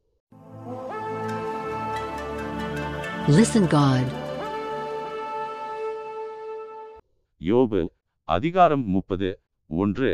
இப்போதோ என்னிலும் இளவயதானவர்கள் என்னை பரியாசம் பண்ணுகிறார்கள், இவர்களுடைய பிதாக்களை நான் என் மந்தையை காக்கும் நாய்களோடே வைக்கவும் கூட வெட்கப்பட்டிருப்பேன். இரண்டு. விருத்தாப்பியத்தினாலே பெலனற்று போன அவர்கள் கைகளினால் எனக்கு என்ன உதவி இருந்தது? மூன்று. குறைச்சலினாலும் பசியினாலும் அவர்கள் வாடி வெகுநாளாய் பாழும் வெறுமையுமான அந்தரவெளிக்கு ஓடிப்போய் நான்கு. செடிகளுக்குள் இருக்கிற தழைகளை பிடுங்குவார்கள், காட்டுப்பூண்டுகளின் கிழங்குகள் அவர்களுக்கு ஆகாரமாயிருந்தது. ஐந்து. அவர்கள் மனுஷரின் நடுவிலிருந்து துரத்தப்பட்டார்கள், கள்ளனை துரத்துகிறது போல கள்ளன் கள்ளன் என்று அவர்களை துரத்திவிட்டார்கள். ஆறு. அவர்கள் பள்ளத்தாக்குகளின் வெடிப்புகளிலும் பூமியின் கெபிகளிலும் கண்மலைகளிலும் போய் குடியிருந்தார்கள். ஏழு. செடிகளுக்குள்ளிருந்து கதறி காஞ்சொறிகளின் கீழ் ஒதுங்கினார்கள். எட்டு. அவர்கள் மூடரின் மக்களும் நீசரின் பிள்ளைகளும் தேசத்திலிருந்து துரத்துண்டவர்களுமாய் இருந்தார்கள். ஒன்பது. ஆனாலும் இப்போது நான் அவர்களுக்கு பாட்டும் பழமொழியும் ஆனேன். பத்து. என்னை அருவறுத்து எனக்கு தூரமாகி என் முகத்துக்கு முன்பாக துப்ப கூசாதிருக்கிறார்கள். பதினொன்று. நான் கட்டின கட்டை அவர் அவிழ்த்து என்னை சிறுமைப்படுத்தினபடியினால் அவர்களும் கடிவாளத்தை என் முகத்துக்கு முன்பாக உதறிவிட்டார்கள். பன்னிரண்டு. வலது பாரிசத்தில் வாலிபர் எழும்பி என் கால்களை தவறி விழப்பண்ணி தங்கள் கேடான வழிகளை எனக்கு நேராக ஆயத்தப்படுத்துகிறார்கள். பதிமூன்று. என் பாதையை கெடுத்து என் ஆபத்தை வர்த்திக்க பண்ணுகிறார்கள், அதற்கு அவர்களுக்கு ஒத்தாசை பண்ணுகிறவர்கள் தேவையில்லை. பதினான்கு. பெரிதான திறப்புண்டாக்கி தாங்கள் கெடுத்த வழியில் புரண்டு வருகிறார்கள். பதினைந்து. பயங்கரங்கள் என்மேல் திரும்பி வருகிறது, அவைகள் காற்றைப் போல என் ஆத்துமாவை பின்தொடர்கிறது, என் சுகவாழ்வு ஒரு மேகத்தை போல் கடந்து போயிற்று. பதினாறு. ஆகையால் இப்போது என் ஆத்துமா என்னில் முறிந்து போயிற்று, உபத்திரவத்தின் நாட்கள் என்னை பிடித்து கொண்டது. பதினேழு. இராக்காலத்திலே என் எலும்புகள் துளைக்கப்பட்டு என் நரம்புகளுக்கு இளைப்பாறுதல் இல்லாதிருக்கிறது. பதினெட்டு. நோயின் உக்கிரத்தினால் என் உடுப்பு வேறுபட்டு போயிற்று, அது என் அங்கியின் கழுத்துப்பட்டையைப் போல என்னை சுற்றி கொண்டது. பத்தொன்பது. சேற்றிலே தள்ளப்பட்டேன், தூளுக்கும் சாம்பலுக்கும் ஒப்பானேன். இருபது. உம்மை நோக்கி கூப்பிடுகிறேன், நீர் எனக்கு மறுத்தரவு கொடாதிருக்கிறீர், கெஞ்சி நிற்கிறேன், என்மேல் பாராமுகமாயிருக்கிறீர். இருபத்து ஒன்று. என்மேல் கொடூரமுள்ளவராக மாறி நீர் உம்முடைய கரத்தின் வல்லமையால் என்னை விரோதிக்கிறீர். இருபத்து இரண்டு.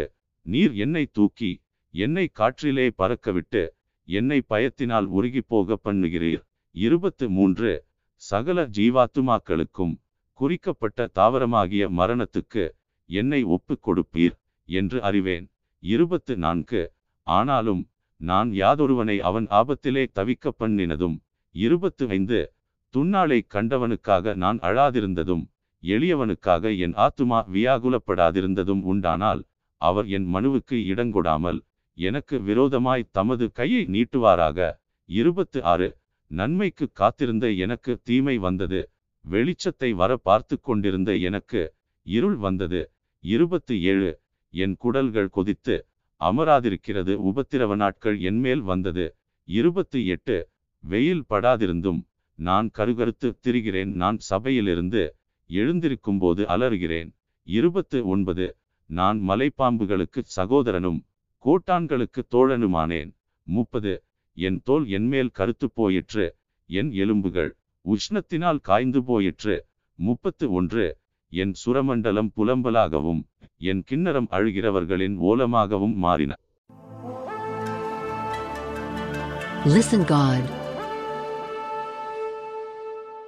யோபு அதிகாரம் முப்பத்து ஒன்று ஒன்று.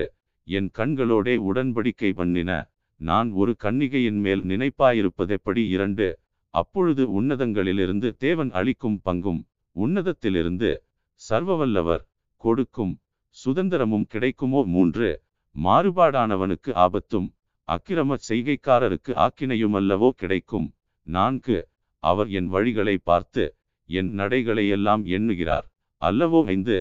நான் மாயையிலே நடந்தேனோ, என் கால் கபடு செய்ய தீவிரித்ததோ என்று. ஆறு. சுமுத்திரையான தராசிலே தேவன் என்னை நிறுத்து, என் உத்தமத்தை அறிவாராக. ஏழு.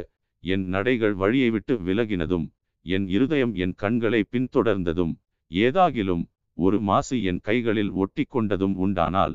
எட்டு.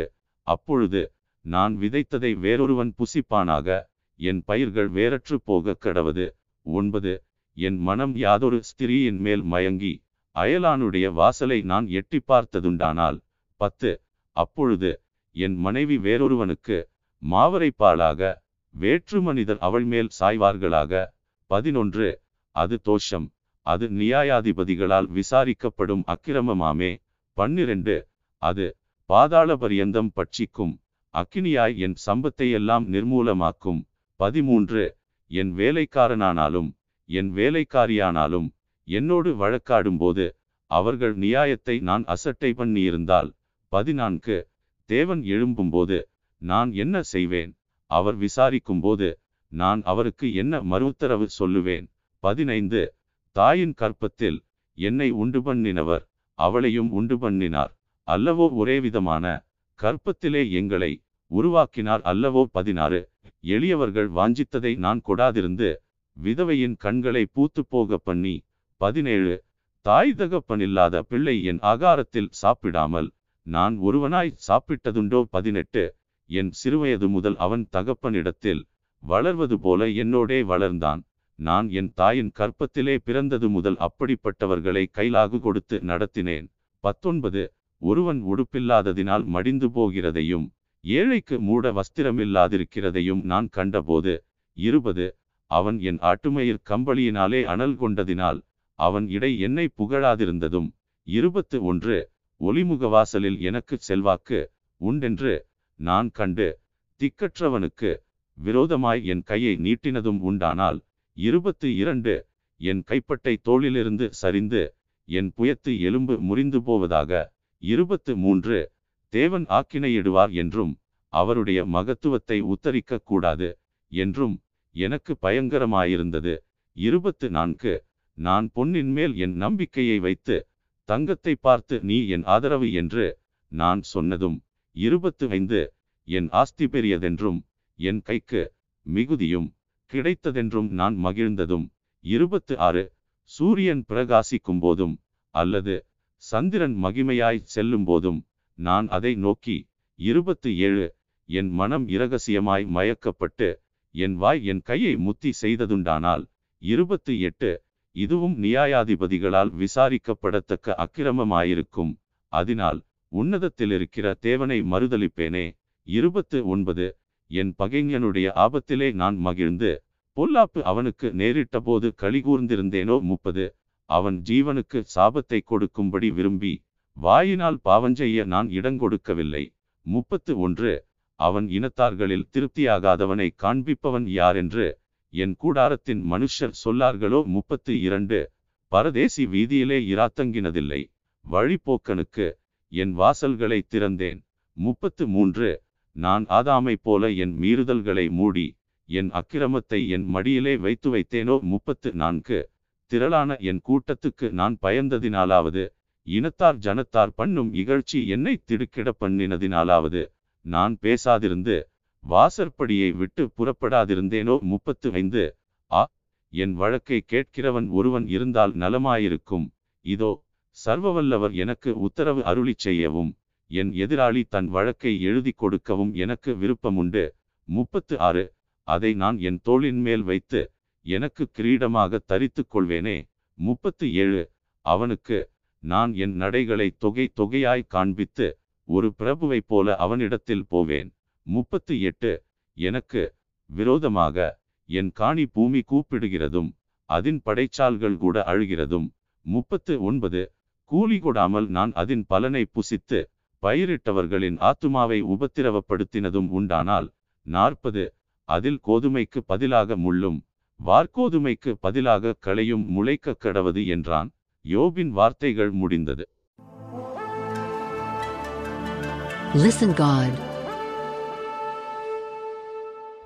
யோபு அதிகாரம் முப்பத்து இரண்டு ஒன்று. யோபு தன் பார்வைக்கு நீதிமானாயிருந்தபடியினால் அவனுக்கு அந்த மூன்று மனுஷரும் பிரதியுத்தரம் சொல்லி ஓய்ந்தார்கள்.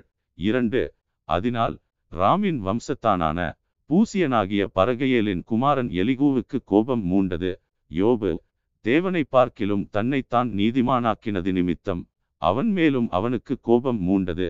மூன்று கொடுக்கத்தக்க மறுமொழி யோபின் மூன்று சிநேகிதருக்கும் அகப்படாதிருந்தும் அவர்கள் அவனை ஆகாதவன் என்று தீர்த்தது நிமித்தம் அவர்கள் மேலும் அவனுக்கு கோபம் மூண்டது. நான்கு அவர்கள் தன்னை பார்க்கிலும் வயது சென்றவர்களானபடியினால் எலிகூ யோபின் வார்த்தைகள் முடிந்து தீருமட்டும் காத்திருந்தான். ஐந்து அந்த மூன்று மனுஷரின் வாயிலும் மறுத்தரவு பிறக்கவில்லை என்று எலிகூ கண்டபோது அவனுக்கு கோபம் மூண்டது.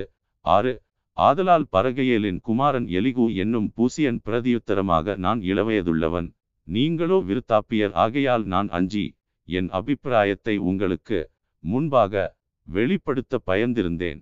ஏழு முதியோர் பேசட்டும், வயது சென்றவர்கள் ஞானத்தை அறிவிக்கட்டும் என்றிருந்தேன். எட்டு ஆனாலும் மனுஷரில் ஒரு ஆவியுண்டு, சர்வவல்லவருடைய சுவாசமே அவர்களை உணர்வுள்ளவர்களாக்கும். ஒன்பது பெரியோரெல்லாம் ஞானிகளல்ல, முதியோரெல்லாம் நீதியை அறிந்தவர்களுமல்ல. பத்து ஆகையால் எனக்கு செவி கொடுங்கள், நானும் என் அபிப்பிராயத்தை வெளிப்படுத்துவேன் என்றேன். பதினொன்று இதோ உங்கள் வசனங்கள் முடியுமட்டும் காத்திருந்தேன், நீங்கள் சொல்லத்தக்கதை ஆராய்ந்து தேடுமட்டும் உங்கள் நியாயங்களுக்கு செவி கொடுத்தேன். பன்னிரண்டு நான் உங்கள் சொல்லை கவனித்தேன், ஆனாலும் இதோ உங்களில் யோபுக்கு நியாயத்தை தெரிய காட்டி அவருடைய வசனங்களுக்கு ஏற்ற பிரதியுத்தரம் சொல்லுகிறவனில்லை. பதிமூன்று ஞானத்தை கண்டுபிடித்தோம் என்று நீங்கள் சொல்லாதபடி பாருங்கள், மனுஷனல்ல தேவனே அவரை ஜெயங்கொள்ள வேண்டும். பதினான்கு அவர் என்னை பார்த்து பேசினதில்லை, நீங்கள் சொன்ன வார்த்தைகளினால் நான் அவருக்கு பிரதியுத்தரம் சொல்லுகிறவனில்லை. பதினைந்து அவர்கள் கலங்கி அப்புறம் பிரதியுத்தரம் சொல்லாதிருக்கிறார்கள், அவர்களுக்கு பேச்சு அற்று போயிற்று. பதினாறு அவர்கள் பேசார்களோ என்று காத்திருந்தேன், ஆனாலும் அவர்கள் அப்புறம் மறுமொழி கொடாமல் இருந்தபடியினால். பதினேழு நானும் பிரதியுத்தரமாக எனக்கு தோன்றிய மட்டும் சொல்லுவேன், நானும் என் அபிப்பிராயத்தை வெளிப்படுத்துவேன். பதினெட்டு வார்த்தைகள் எனக்குள் நிறைந்திருக்கிறது, என் உள்ளத்திலுள்ள ஆவி என்னை நெருக்கி ஏவுகிறது. பத்தொன்பது இதோ என் உள்ளம் அடைக்கப்பட்டிருந்து புது துருத்திகளை முதலாய் பீரப்பண்ணுகிற புது ரசத்தை போலிருக்கிறது. இருபது நான் ஆறுதலடையும்படி பேசுவேன், என் உதடுகளை திறந்து பிரதியுத்தரம் சொல்லுவேன். இருபத்து ஒன்று நான் ஒருவனுடைய முகத்தை பாராமலும் ஒரு மனுஷனுக்கும் இச்சகம் பேசாமலும் இருப்பேனாக. இருபத்து இரண்டு நான் இச்சகம் பேச அறியேன், பேசினால் என்னை உண்டாக்கினவர் சீக்கிரமாய் என்னை எடுத்துக்கொள்வார்.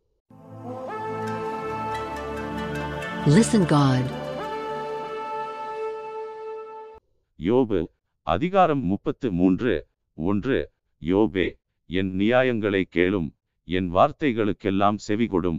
இரண்டு இதோ என் வாயை இப்போது திறந்தேன், என் வாயிலிருக்கிற என் நாவானது பேசும். மூன்று என் வார்த்தைகள் என் இருதயத்தின் உண்மைக்கு ஒத்திருக்கும், நான் அறிந்ததை என் உதடுகள் சுத்தமாய் வசனிக்கும். நான்கு தேவனுடைய ஆவியானவர் என்னை உண்டாக்கினார், சர்வவல்லவருடைய சுவாசம் எனக்கு உயிர் கொடுத்தது. ஐந்து உம்மாலே கூடுமானால் எனக்கு மறுமொழி கொடும், நீர் ஆயத்தப்பட்டு எனக்கு எதிராக நில்லும். ஆறு இதோ உம்மை போல நானும் தேவனால் உண்டானவன் நானும் மண்ணினால் உருவாக்கப்பட்டவன். ஏழு. இதோ நீர் எனக்கு பயப்பட்டு கலங்க தேவையில்லை, என் கை உம்மேல் பாரமாயிருக்க மாட்டாது. எட்டு. நான் காதார கேட்க நீர் சொன்னதும் எனக்கு கேள்வியான உம்முடைய வார்த்தைகளின் சத்தமும் என்னவென்றால். ஒன்பது. நான் மீறுதல் இல்லாத சுத்தன், நான் குற்றமற்றவன், என்னில் அக்கிரமமில்லை. பத்து. இதோ என்னில் அவர் குற்றம் பிடிக்க பார்க்கிறார், என்னை தமக்கு சத்துருவாக எண்ணிக்கொள்ளுகிறார். பதினொன்று. அவர் என் கால்களை தொழுவிலே மாட்டி என் நடைகளை எல்லாம் காவல்படுத்துகிறார் என்று சொன்னீர். பன்னிரண்டு. இதிலே நீர் நீதியுள்ளவர் அல்லவென்று உமக்கு பிரதியுத்தரமாக சொல்லுகிறேன், மனுஷனை பார்க்கிலும் தேவன் பெரியவராயிருக்கிறார். பதிமூன்று. அவர் தம்முடைய செயல்கள் எல்லாவற்றையும் குறித்து காரணம் சொல்லவில்லை என்று நீர் அவரோடே ஏன் வழக்காடுகிறீர்? பதினான்கு. தேவன் ஒரு விசை சொல்லியிருக்கிற காரியத்தை இரண்டாம் விசை பார்த்து திருத்துகிறவரல்லவே. பதினைந்து. கணனித்திரை மனுஷர் மேல் இறங்கி அவர்கள் படுக்கையின் மேல் அயர்ந்திருக்கையில். பதினாறு. அவர் இராக்காலத்து தரிசனமான சொப்பனத்திலே மனுஷருடைய செவிக்கு தாம் செய்யும் காரியத்தை வெளிப்படுத்தி அதை அவர்களுக்கு வரும் தண்டனையினாலே முத்திரை போட்டு. பதினேழு. மனுஷன் தன்னுடைய செய்கையை விட்டு நீங்கவும் மனுஷருடைய பெருமை அடங்கவும் செய்கிறார். பதினெட்டு. இவ்விதமாய் அவன் ஆத்துமாவை படுகுழிக்கும் அவன் ஜீவனை பட்டய வெட்டுக்கும் தப்புவிக்கிறார். பத்தொன்பது. அவன் தன் படுக்கையிலே வாதையினாலும் தன் சகல எலும்புகளிலும் அகோரமான நோவினாலும் தண்டிக்கப்படுகிறான். இருபது. அவன் ஜீவன் அப்பத்தையும் அவன் ஆத்துமா ருசிகரமான போஜனத்தையும் அரோசிக்கும். இருபத்து ஒன்று. அவன் மாம்சம் காணப்படாதபடிக்கு அழிந்து மூடப்பட்டிருந்த அவன் எலும்புகள் வெளிப்படுகிறது. இருபத்து இரண்டு. அவன் ஆத்துமா பாதாளத்துக்கும் அவன் பிராணன் சாவுக்கும் சமீபிக்கிறது. இருபத்து மூன்று.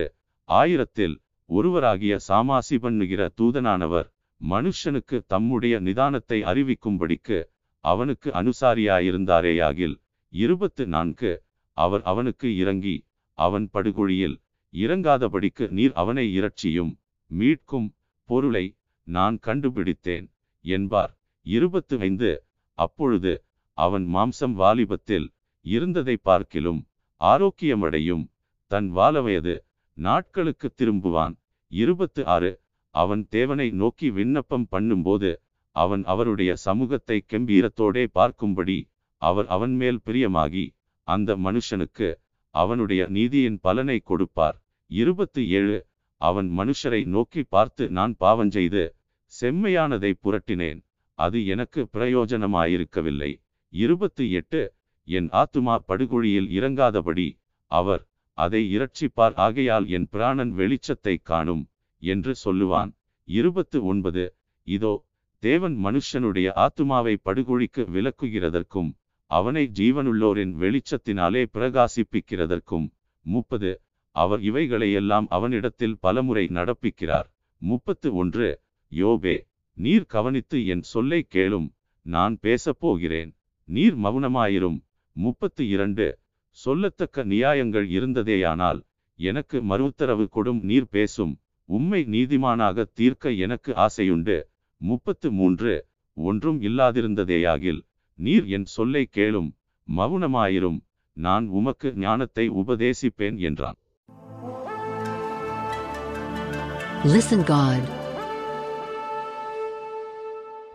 யோபு அதிகாரம் முப்பத்து நான்கு. ஒன்று. பின்னும் எலிகூ மாறுத்தரமாக, இரண்டு. ஞானிகளே, என் வார்த்தைகளை கேளுங்கள், அறிவாளிகளே, எனக்கு செவி கொடுங்கள். மூன்று. வாயானது போஜனத்தை ருசி பார்க்கிறது போல செவியானது வார்த்தைகளை சோதித்து பார்க்கும். நான்கு. நமக்காக நியாயமானதை தெரிந்து கொள்வோமாக, நன்மை இன்னதென்று நமக்குள்ளே அறிந்து கொள்வோமாக. ஐந்து. யோபு, நான் நீதிமான், தேவன் என் நியாயத்தை தள்ளிவிட்டார் என்றும். ஆறு. நியாயம் என்னிடத்தில் இருந்தும் நான் பொய்யன் என்று எண்ணப்படுகிறேன், மீறுதல் இல்லாதிருந்தும் அம்பினால் எனக்கு உண்டான காயம் ஆறாததாயிருக்கிறதென்றும் சொன்னாரே. ஏழு. யோபை போலவே பரியாசம் பண்ணுதலை தண்ணீரை போல் குடித்து. எட்டு. அக்கிரமக்காரரோடே கூடிக்கொண்டு துன்மார்க்கரோடே திரிகிறவன் யார்? ஒன்பது. எப்படியெனில் தேவன் மேல் பிரியம் வைக்கிறது மனுஷனுக்கு பிரயோஜனம் அல்ல என்றாரே. பத்து.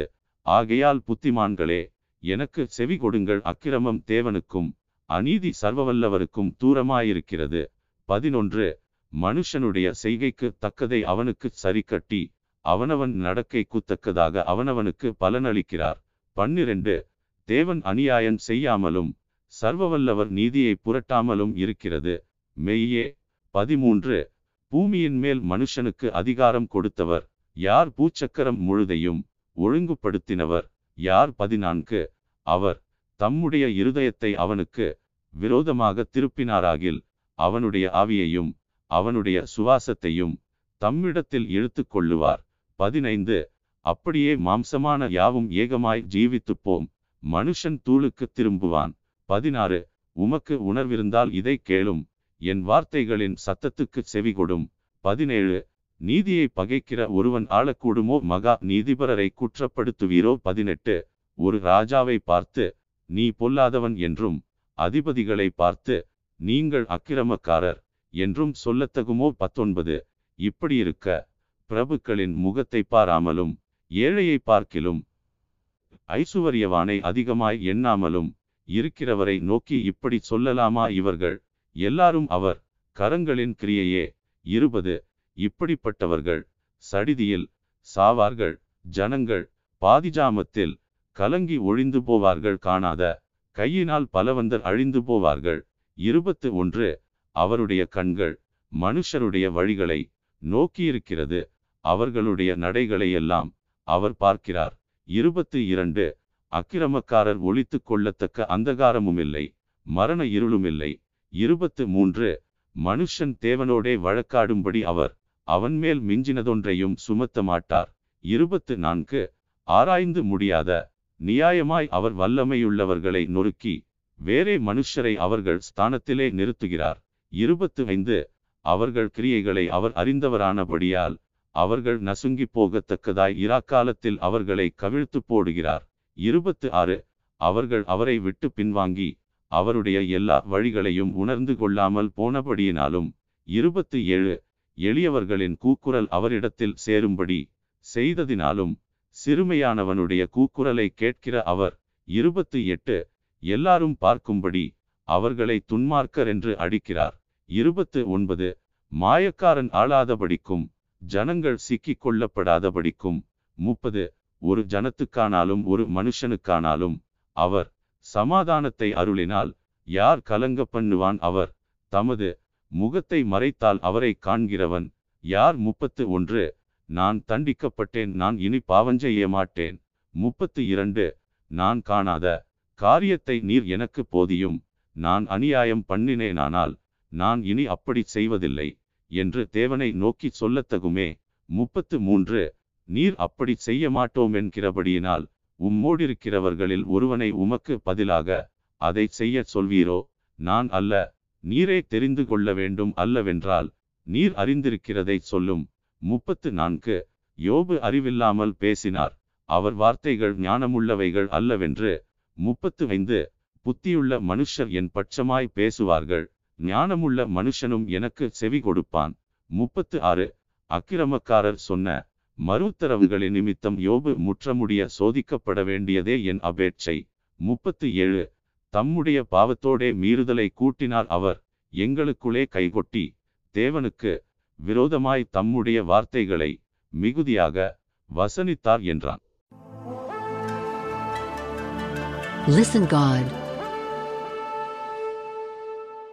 யோபு அதிகாரம் முப்பத்து ஐந்து.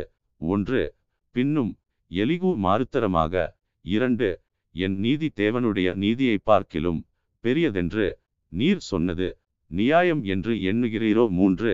நான் பாவியாயிராததினால் எனக்கு பிரயோஜனம் என்ன, பலன் என்ன என்று சொன்னீர். நான்கு. உமக்கும் உம்மோடே இருக்கிற உம்முடைய சிநேகிதருக்கும் நான் பிரதியுத்தரம் சொல்லுகிறேன். ஐந்து. நீர் வானத்தை அண்ணாந்து பார்த்து உம்மை பார்க்கிலும் உயரமாயிருக்கிற ஆகாய மண்டலங்களை கண்ணோக்கும். ஆறு. நீர் பாவஞ்செய்தால் அதனாலே அவருக்கு என்ன நஷ்டம்? உம்முடைய மீறுதல்கள் மிகுதியானாலும் அதனாலே அவருக்கு என்ன சேதம்? ஏழு.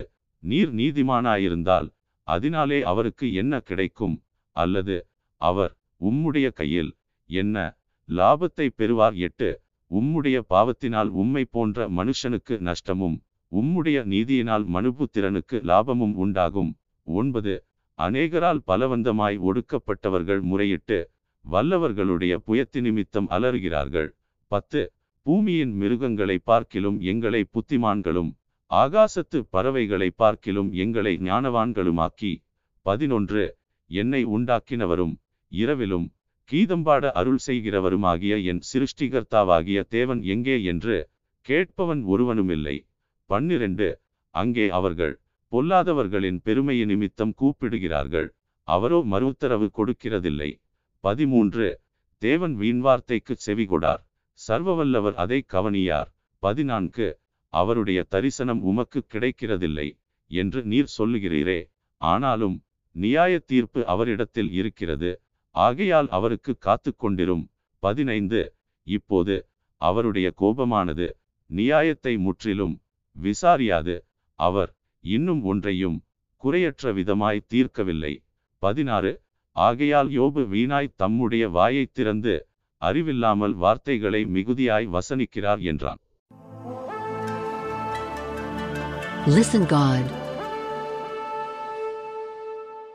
யோபு அதிகாரம் முப்பத்து ஆறு ஒன்று. பின்னும் எலிகு இரண்டு. நான் பேசி முடியுமட்டும் சற்றே பொறும், இன்னும் தேவன் பட்சத்தில் நான் சொல்ல வேண்டிய நியாயங்களை உமக்கு சொல்லி காண்பிப்பேன். மூன்று. நான் தூரத்திலிருந்து என் ஞானத்தை கொண்டு வந்து என்னை உண்டாக்கினவருடைய நீதியை விளங்க பண்ணுவேன். நான்கு. மெய்யாகவே என் வார்த்தைகள் பொய்யற்றிருக்கும், உம்மோடே பேசுகிறவன் அறிவில் தேறினவன். ஐந்து.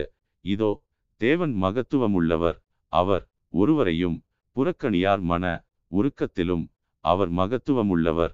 ஆறு. அவர் துன்மார்க்கரை பிழைக்க ஒட்டாதிருக்கிறார், சிறுமையானவர்களின் நியாயத்தை விசாரிக்கிறார். ஏழு. அவர் தம்முடைய கண்களை நீதிமான்களை விட்டு விலக்காமல் அவர்களை ராஜாக்களோடே கூட சிங்காசனத்தில் ஏறவும் உயர்ந்த ஸ்தலத்தில் என்றைக்கும் உட்கார்ந்திருக்கவும் செய்கிறார். எட்டு. அவர்கள் விலங்குகள் போடப்பட்டு உபத்திரவத்தின் கயிறுகளால் கட்டப்பட்டிருந்தாலும். ஒன்பது. அவர் அவர்கள் கிரியையையும் மிஞ்சி போன அவர்களுடைய மீறுதல்களையும் அவர்களுக்கு தெரியப்படுத்தி. பத்து. அக்கிரமத்தை விட்டு திரும்பும்படி அவர்கள் செவியை திறந்து கடிந்து கொள்ளுகிறார். பதினொன்று. அவர்கள் அடங்கி அவரை சேவித்தால் தங்கள் நாட்களை நன்மையாகவும் தங்கள் வருஷங்களை செல்வவாழ்வாகவும் போக்குவார்கள். பன்னிரண்டு. அடங்கார்களேயாகில் பட்டயத்துக்கு இரையாகி ஞானம் அடையாமல் மாண்டு போவார்கள். பதிமூன்று. மாயமுள்ள இருதயத்தார் குரோதத்தை குவித்து கொள்ளுகிறார்கள், அவர்களை அவர் கட்டி வைக்கும்போது கெஞ்சி கூப்பிடுவார்கள். பதினான்கு. அவர்கள் வாலவயதிலே மாண்டு போவார்கள், இலச்சையானவர்களுக்குள்ளே அவர்கள் பிராணன் முடியும். பதினைந்து. சிறுமைப்பட்டவர்களை அவர் சிறுமைக்கு நீங்களாக்கி அவர்கள் ஒடுக்கப்பட்டிருக்கையில் அவர்கள் செவியை திறக்கிறார். பதினாறு. அப்படியே அவர் உம்மையும் நெருக்கத்தினின்று விலக்கி ஒடுக்கமில்லாத விசாலத்திலே வைப்பார், உம்முடைய போஜன பந்தி கொழுமையான பதார்த்தங்களால் நிறைந்திருக்கும். பதினேழு. ஆகாதவன் மேல் வரும் நியாய தீர்ப்பு நிறைவேற பார்ப்பீர், நியாயமும் நீதியும் உம்மை ஆதரிக்கும். பதினெட்டு. உக்கிரமுண்டாயிருக்கிறதினால் அவர் உம்மை ஒரு அடியினால் வாரிக்கொண்டு போகாதபடிக்கு எச்சரிக்கையாயிரும், அப்பொழுது மீட்கும் பொருளை மிகுதியாய் கொடுத்தாலும் அதற்கு நீர் நீங்களாக மாட்டீர். பத்தொன்பது. உம்முடைய செல்வத்தை அவர் மதிப்பாரோ, உம்முடைய பொன்னையும் பூரண பராக்கிரமத்தையும் அவர் மதிக்க மாட்டாரே. இருபது. ஜனங்கள் தங்கள் இடத்தை விட்டு வாரிக்கொள்ளப்பட போகிற இரவை வாஞ்சிக்காதிரும். இருபத்து ஒன்று. அக்கிரமத்துக்கு திரும்பாதபடிக்கு எச்சரிக்கையாயிரும், உபத்திரவத்தை பார்க்கிலும் அக்கிரமத்தை தெரிந்து கொண்டீரே. இருபத்து இரண்டு. இதோ தேவன் தம்முடைய வல்லமையில் உயர்ந்திருக்கிறார், அவரை போல் போதிக்கிறவர் யார்? இருபத்து மூன்று. அவருடைய வழியின் நியாயத்தை விசாரிக்கத்தக்கவன் யார்? நீர் அநியாயம் செய்தீர் என்று சொல்லத்தக்கவன் யார்? இருபத்து நான்கு. மனுஷர் நோக்கி பார்க்கிற அவருடைய கிரியையை நீர் மகிமைப்படுத்த நினையும். இருபத்து ஐந்து. எல்லா மனுஷரும் அதை காண்கிறார்களே, தூரத்திலிருந்து அது மனுஷருக்கு வெளிப்படுகிறது. இருபத்து ஆறு. இதோ தேவன் மகத்துவமுள்ளவர், நாம் அவரை அறிய முடியாது, அவருடைய வருஷங்களின் இலக்கம் ஆராய்ந்து முடியாதது. இருபத்து ஏழு. அவர் நீர்த்துளிகளை அணுவை போல ஏற பண்ணுகிறார், அவைகள் மேகத்திலிருந்து மழையாய் சொரிகிறது. இருபத்து எட்டு அதை மேகங்கள் பெய்து மனுஷர் மேல் மிகுதியாய் பொழிகிறது. இருபத்து ஒன்பது மேகங்களின் பரவுதலையும் அவருடைய கூடாரத்திலிருந்து எழும்பும் குமுறல்களையும் அறிய முடியுமோ? முப்பது இதோ அதன்மேல் தம்முடைய மின்னலின் ஒளியை விரிக்கிறார், சமுத்திரத்தின் ஆழங்களையும் மூடுகிறார். முப்பத்து ஒன்று அவைகளால் ஜனங்களை தண்டிக்கிறவரும் ஆகாரங்கொடுத்து இரட்சிக்கிறவருமாயிருக்கிறார். முப்பத்து இரண்டு அவர் மின்னலின் ஒளியை தமது கைக்குள்ளே மூடி அது இன்னின்னதை அடிக்க வேண்டும் என்று கட்டளையிடுகிறார். முப்பத்து மூன்று அதனால் அவர் செய்ய நினைக்கிறதையும் மந்தாரம் எழும்ப போகிறதையும் ஆடுமாடுகள் அறியப்படுத்தும்.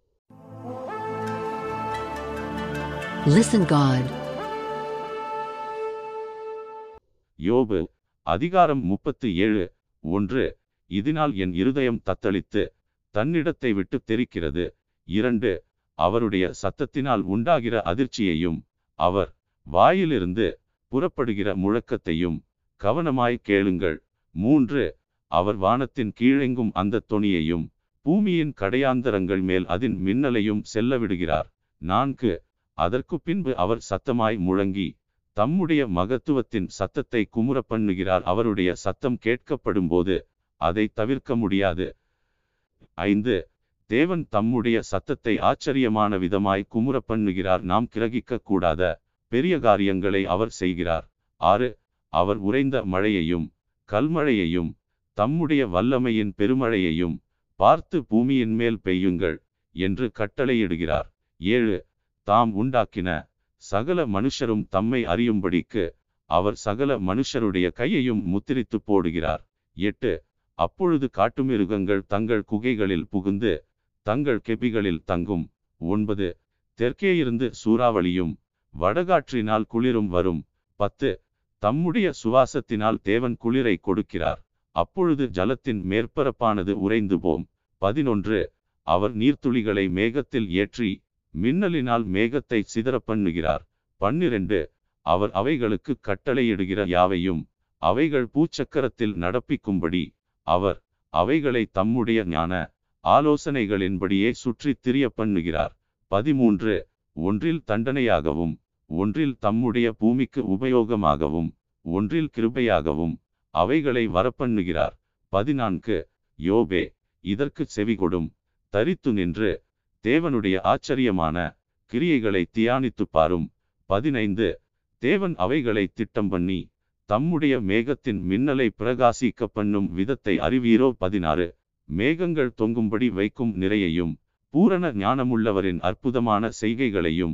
பதினேழு தென்றலினால் அவர் பூமியை அமைய பண்ணும்போது உம்முடைய வஸ்திரங்கள் உஷ்ணமாயிருக்கும் வகையையும் அறிவீரோ? பதினெட்டு வார்க்கப்பட்ட கண்ணாடியை போல் கெட்டியான ஆகாயமண்டலங்களை நீர் அவரோடே கூட இருந்து விரித்தீரோ? பத்தொன்பது அவருக்கு நாம் சொல்லத்தக்கதை எங்களுக்கு போதியும், அந்தகாரத்து நிமித்தம் முறைதப்பி பேசுகிறோம். இருபது நான் பேச துணிந்தேன் என்று யாதாமொருவன் அவருக்கு முன்பாக சொல்லத்தகுமோ? ஒருவன் பேச துணிந்தால் அவன் விழுங்கப்பட்டு போவானே. இருபத்து ஒன்று இப்போதும் காற்று வீசி ஆகாயமண்டலங்களிலுள்ள மப்பு நீங்க பண்ணியிருக்கிற சமயத்தில் வடக்கே இருந்து பொன்மயமான காந்தி வருகிற போது. இருபத்து இரண்டு ஆகாயமண்டலத்திலே பிரகாசிக்கிற சூரியனை முதலாய் ஒருவரும் நோக்கி பார்க்க கூடாதே, தேவனிடத்திலோ பயங்கரமான மகத்துவம் உண்டு. இருபத்து மூன்று சர்வவல்லவரை நாம் கண்டுபிடிக்க கூடாது, அவர் வல்லமையிலும் நியாயத்திலும் பெருத்தவர், அவர் மகாநீதிபரர், அவர் ஒடுக்க மாட்டார். இருபத்து நான்கு ஆகையால் மனுஷர் அவருக்கு பயப்பட வேண்டும், தங்கள் எண்ணத்தில் ஞானிகளாயிருக்கிற எவர்களையும் மதிக்க மாட்டார் என்றான்.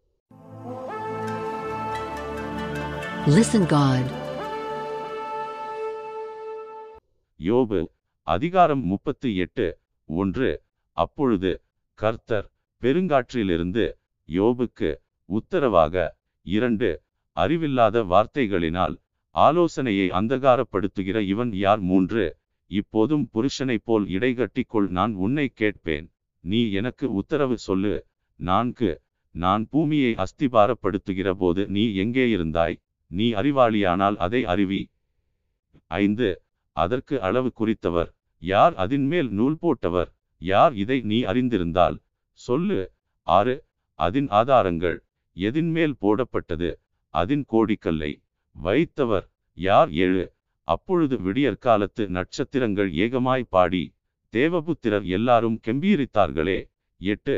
கற்பத்திலிருந்து உதிக்கிறது போல் சமுத்திரம் புரண்டு வந்தபோது அதை கதவுகளால் அடைத்தவர் யார்? ஒன்பது.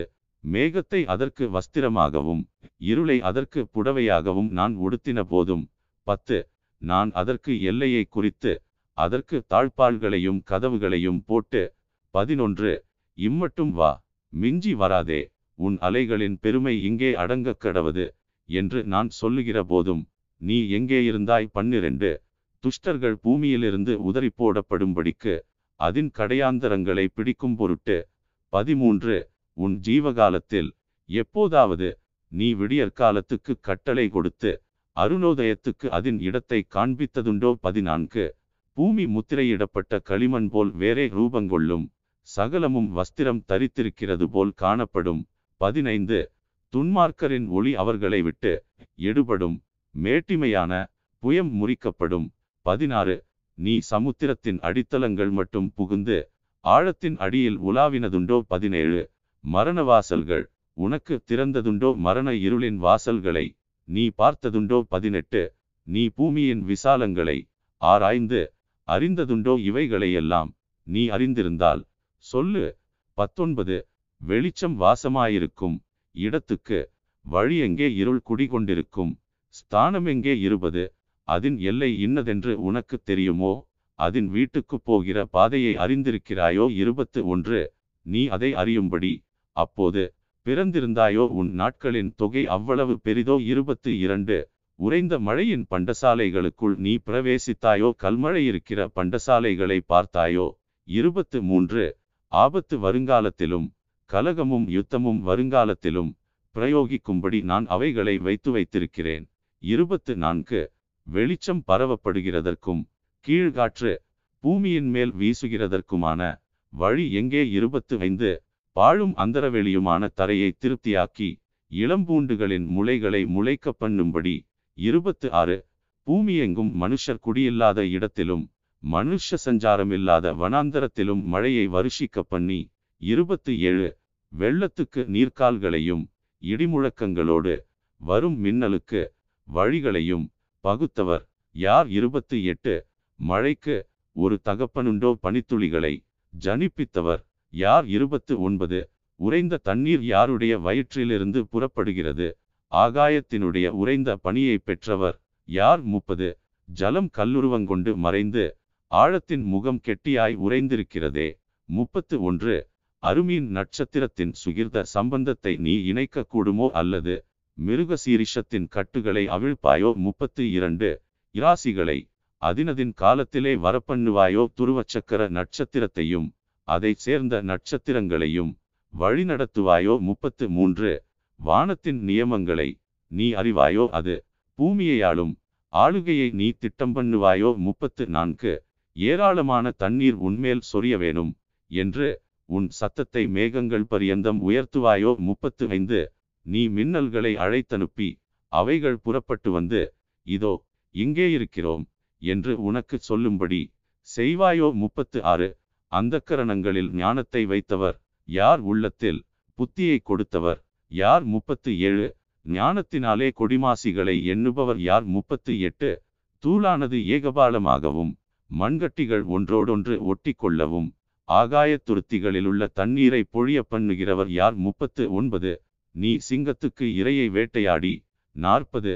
சிங்கக்குட்டிகள் தாங்கள் தங்கும் இடங்களிலே கிடந்து கெபியிலே பதிவிருக்கிற போது அவைகளின் ஆசையை திருப்தியாக்குவாயோ? நாற்பத்து ஒன்று.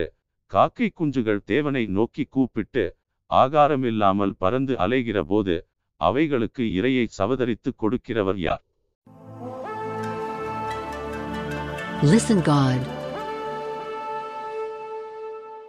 யோபு முப்பத்து ஒன்பது அதிகாரம் ஒன்று.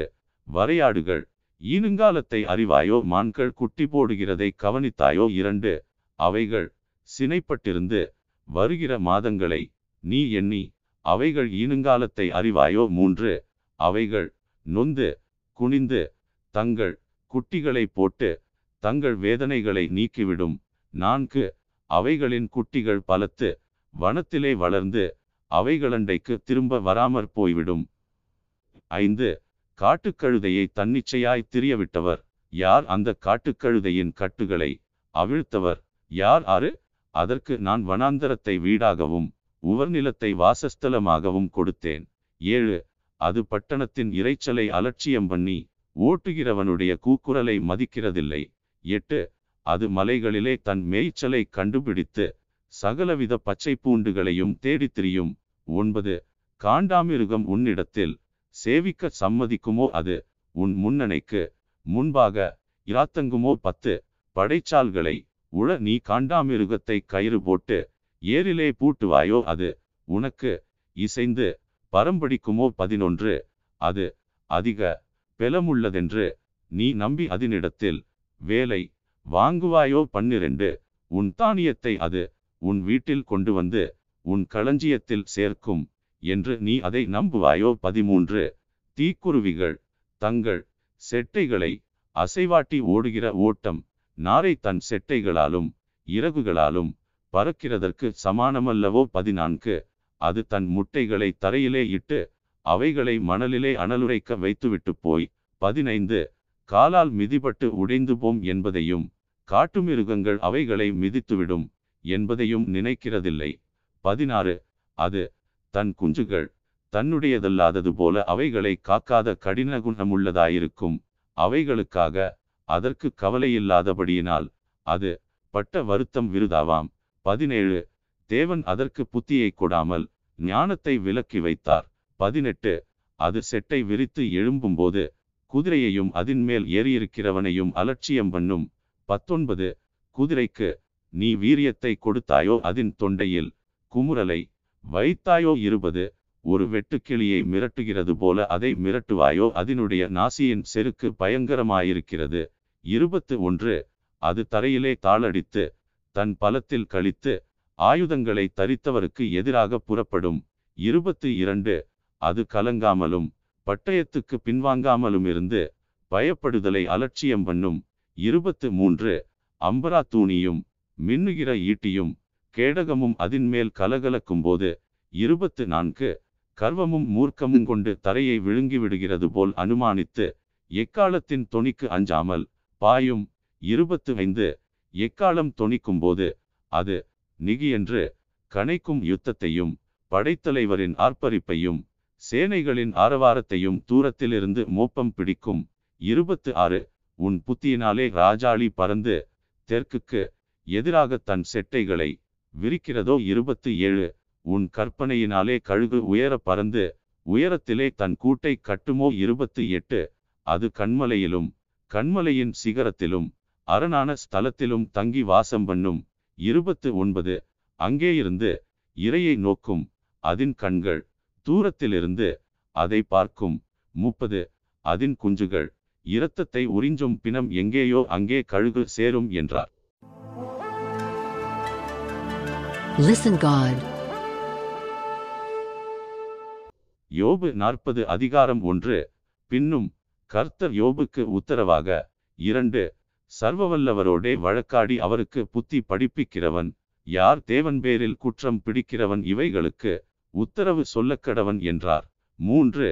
அப்பொழுது யோபு கர்த்தருக்கு பிரதியுத்தரமாக நான்கு. இதோ நான் நீசன், நான் உமக்கு என்ன மறுத்தரவு சொல்லுவேன்? என் கையினால் என் வாயை பொத்திக் கொள்ளுகிறேன். ஐந்து. நான் இரண்டொரு தரம் பேசினேன், இனி நான் பிரதியுத்தரம் கொடாமலும் பேசாமலும் இருப்பேன் என்றான். ஆறு.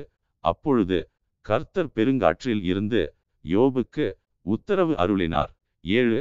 இப்போதும் புருஷனைப் போல நீ அரைகட்டிக்கொள், நான் உன்னை கேட்பேன், நீ எனக்கு உத்தரவு சொல்லு. எட்டு. நீ என் நியாயத்தை அவமாக்குவாயோ? நீ உன்னை நீதிமானாக்கிக் கொள்ளும்படிக்கு என்மேல் குற்றஞ்சுமத்துவாயோ? ஒன்பது. தேவனுடைய புயத்தைப் போல் உனக்கு புயமுண்டோ? அவரை போல் இடிமுழக்கமாய் சத்தமிடக்கூடுமோ? பத்து. இப்போதும் நீ முக்கியத்தாலும் மகத்துவத்தாலும் உன்னை அலங்கரித்து மகிமையையும் கணத்தையும் தரித்து கொண்டு பதினொன்று.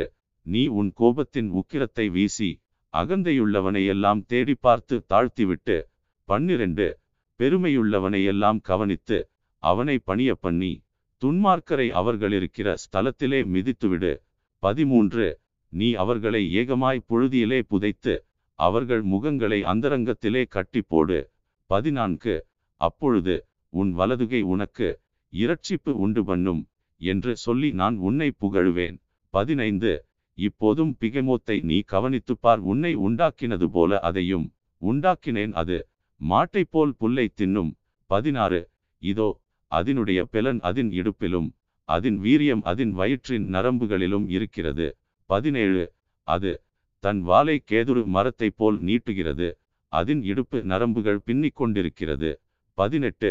அதின் எலும்புகள் கெட்டியான வெண்கலத்தைப் போலவும் அதின் அஸ்திகள் இருப்பு கம்பிகளைப் போலவும் இருக்கிறது. பத்தொன்பது. அது தேவனுடைய கிரியைகளில் பிரதானமான ஒரு கிரியை. அதை உண்டாக்கினவர் அதற்கு ஒரு பட்டயத்தையும் கொடுத்தார். இருபது. காட்டுமிருகங்கள் யாவும் விளையாடுகிற மலைகள் அதற்கு மேய்ச்சலை விளைவிக்கும். இருபத்து ஒன்று. அது நிழலுள்ள செடிகளின் கீழும் நாணலின் மறைவிலும் உளையிலும் படுத்து கொள்ளும். இருபத்து இரண்டு. தழைகளின் நிழல் அதை கவிந்து நதியின் அலறிகள் அதை சூழ்ந்து கொள்ளும். இருபத்து மூன்று. இதோ நதி புரண்டு வந்தாலும் அது பயந்தோடாது. யோர்தான் நதியத்தனை தண்ணீர் அதின் முகத்தில் மோதினாலும் அது அசையாமல் இருக்கும். இருபத்து நான்கு. அதின் கண்கள் பார்த்திருக்க அதை யார் பிடிக்கக்கூடும்? மூக்கணாங்கயிறு போட அதன் மூக்கை யார் குத்தக்கூடும்?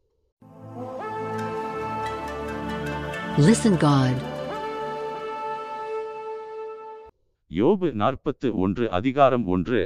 லிவியாதானை தூண்டிலினால் பிடிக்கக்கூடுமோ? அதன் நாக்கை நீ விடுகிற கயிற்றினாலே பிடிக்கக்கூடுமோ? இரண்டு. அதன் மூக்கை நாற்கயிறு போட்டு கட்டக்கூடுமோ? குரட்டினால் அதன் தாடையை உருவ குத்தக்கூடுமோ? மூன்று. அது உன்னை பார்த்து அநேக விண்ணப்பஞ்செய்யுமோ? உன்னை நோக்கி இச்சக வார்த்தைகளை சொல்லுமோ? நான்கு. அது உன்னோடே உடன்படிக்கை பண்ணுமோ? அதை சதாகாலமும் அடிமை கொள்வாயோ? ஐந்து. ஒரு குருவியோடே விளையாடுகிறது போல் நீ அதனோடே விளையாடி அதை நீ உன் பெண்மக்களண்டையிலே கட்டி வைப்பாயோ? ஆறு. கூட்டாளிகள் அதை பிடிக்க பிரயத்தனப்பட்டு அதை வியாபாரிகளுக்கு பங்கிடுவார்களோ? ஏழு. நீ அதன் தோலை அநேக அம்புகளினாலும் அதன் தலையை எரிவல்லையங்களினாலும் எரிவாயோ? எட்டு. அதின்மேல் உன் கையை போடு, யுத்தத்தை நினைத்துக்கொள், இனி அப்படி செய்ய துணிய மாட்டாய். ஒன்பது. இதோ அதை பிடிக்கலாம் என்று நம்பினவன் மோசம் போய் அதை பார்த்தவுடனே விழுவான் அல்லவோ? பத்து. அதை எழுப்பத்தக்க தைரியவான் இல்லாதிருக்க எனக்கு முன்பாக நிற்பவன் யார்? பதினொன்று. தனக்கு பதில் கொடுக்கப்படும்படி முந்தி எனக்கு கொடுத்தவன் யார்? வானத்தின் கீழுள்ளவைகள் எல்லாம் என்னுடையவைகள். பன்னிரண்டு. அதின் அங்கங்களும் அதின் வீரியமும் அதின் உடல் இசைவின் நேர்த்தியும் இன்னதென்று நான் சொல்லாமல் மறைக்க மாட்டேன். பதிமூன்று. அது மூடியிருக்கிற அதின் போர்வையை கிளப்பக்கூடியவன் யார்? அதின் இரண்டு தாடைகளின் நடுவே கடிவாளம் போடத்தக்கவன் யார்? பதினான்கு.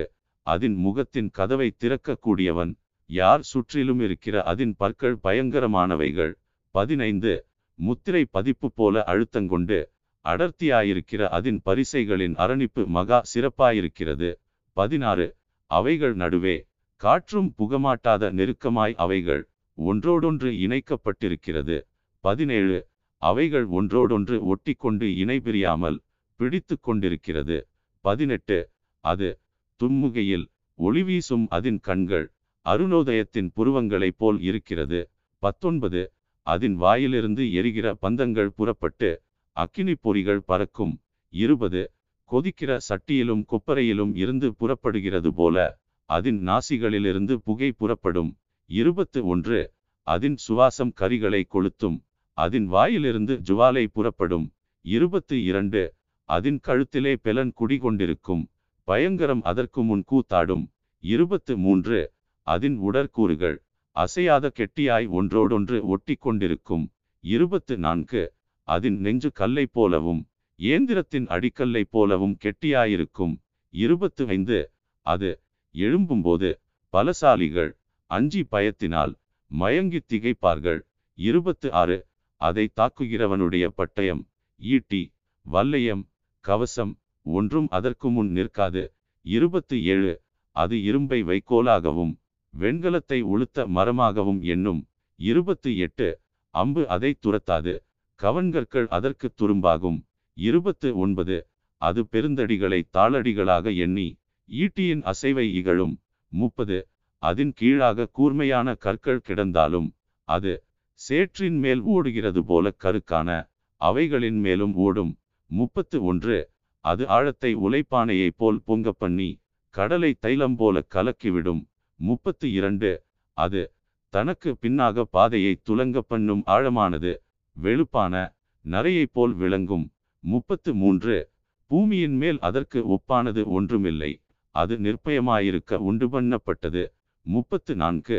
அது மேட்டிமையானதையெல்லாம் அற்பமாய் எண்ணுகிறது, அது அகங்காரமுள்ள ஜீவன்களுக்கெல்லாம் ராஜாவாயிருக்கிறது என்றார். Listen God. யோபு நாற்பத்தி இரண்டு அதிகாரம் ஒன்று. அப்பொழுது யோபு கர்த்தருக்கு பிரதியுத்தரமாக, இரண்டு. தேவரீர் சகலத்தையும் செய்ய வல்லவர், நீர் செய்ய நினைத்தது தடைபடாது என்பதை அறிந்திருக்கிறேன். மூன்று. அறிவில்லாமல் ஆலோசனையை மறைக்கிற இவன் யார்? ஆகையால் நான் எனக்கு தெரியாததையும் என் புத்திக்கு எட்டாததையும் நான் அறியாததையும் அலப்பினேன் என்கிறேன். நான்கு. நீர் எனக்கு செவி கொடும், அப்பொழுது நான் பேசுவேன், நான் உம்மை கேள்வி கேட்பேன், நீர் எனக்கு உத்தரவு சொல்லும். ஐந்து. என் காதினால் உம்மை குறித்து கேள்விப்பட்டேன், இப்பொழுதோ என் கண் உம்மை காண்கிறது. ஆறு.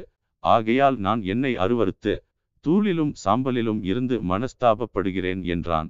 ஏழு. கர்த்தர் இந்த வார்த்தைகளை யோபோடே பேசினபின் கர்த்தர் தேமானியனான எலிபாசை நோக்கி, உன்மேலும் உன் இரண்டு சிநேகிதர் மேலும் எனக்கு கோபம் மூளுகிறது. என் தாசனாகிய யோபு பேசினது போல் நீங்கள் என்னை குறித்து நிதானமாய் பேசவில்லை. எட்டு. ஆதலால் நீங்கள் ஏழு காளைகளையும் ஏழு ஆட்டுக்கடாக்களையும் தெரிந்து கொண்டு என் தாசனாகிய யோபினிடத்தில் போய் உங்களுக்காக சர்வாங்க தகன பலிகளை இடுங்கள், என் தாசனாகிய யோபும் உங்களுக்காக வேண்டுதல் செய்வான், நான் அவன் முகத்தை பார்த்து உங்களை உங்கள் புத்தியினத்துக்கு தக்கதாக நடத்தாதிருப்பேன். என் தாசனாகிய யோபு பேசினது போல் நீங்கள் என்னை குறித்து நிதானமாய் பேசவில்லை என்றார். ஒன்பது. அப்பொழுது தேமானியனான எலிபாசும் சூகியனான பில்தாதும் நாகமாத்தியனான சோப்பாரும் போய் கர்த்தர் தங்களுக்கு சொன்னபடியே செய்தார்கள். அப்பொழுது கர்த்தர் யோபின் முகத்தை பார்த்தார். பத்து. யோபு தன் சிநேகிதருக்காக வேண்டுதல் செய்தபோது கர்த்தர் அவன் சிறையிருப்பை மாற்றினார். யோபுக்கு முன் இருந்த எல்லாவற்றை பார்க்கிலும் இரண்டத்தனையாய் கர்த்தர் அவனுக்கு தந்தருளினார். பதினொன்று. அப்பொழுது அவனுடைய எல்லா சகோதரரும் சகோதரிகளும் முன் அவனுக்கு அறிமுகமான அனைவரும் அவனிடத்தில் வந்து அவன் வீட்டிலே அவனோடே போஜனம் பண்ணி கர்த்தர் அவன் மேல் வரப்பண்ணின சகல தீங்கு நிமித்தம் அவனுக்காக அங்கலாய்த்து அவனுக்கு ஆறுதல் சொல்லி அவரவர் ஒவ்வொரு தங்க காசையும் அவரவர் ஒவ்வொரு பொன் ஆபரணத்தையும் அவனுக்கு கொடுத்தார்கள். பன்னிரண்டு. கர்த்தர் யோபின் முன்னிலைமையை பார்க்கிலும் அவன் பின்னிலைமையை ஆசீர்வதித்தார். பதினாலாயிரம் ஆடுகளும் ஆறாயிரம் ஒட்டகங்களும் ஆயிரம் ஏர்களும் ஆயிரம் கழுதைகளும் அவனுக்கு உண்டாயின. பதிமூன்று. ஏழு குமாரரும் மூன்று குமாரத்திகளும் அவனுக்கு பிறந்தார்கள். பதினான்கு. மூத்த மகளுக்கு எமீமாள் என்றும் இரண்டாம் மகளுக்கு கெட்சியாள் என்றும் மூன்றாம் மகளுக்கு கேரேனாப்பு என்றும் பெயரிட்டான். பதினைந்து. தேசத்தில் எங்கும் யோபின் குமாரத்திகளைப் போல் சௌந்தரியமான பெண்கள் காணப்படவில்லை, அவர்கள் தகப்பன் அவர்கள் சகோதரரின் நடுவிலே அவர்களுக்கு சுதந்திரம் கொடுத்தான். பதினாறு. இதற்கு பின்பு யோபு நூற்று நாற்பது வருஷம் உயிரோடிருந்து நாலு தலைமுறையாக தன் பிள்ளைகளையும் தன் பிள்ளைகளுடைய பிள்ளைகளையும் கண்டான். பதினேழு. யோபு நெடுநாளிருந்து பூரண வயதுள்ளவனாய் மரித்தான்.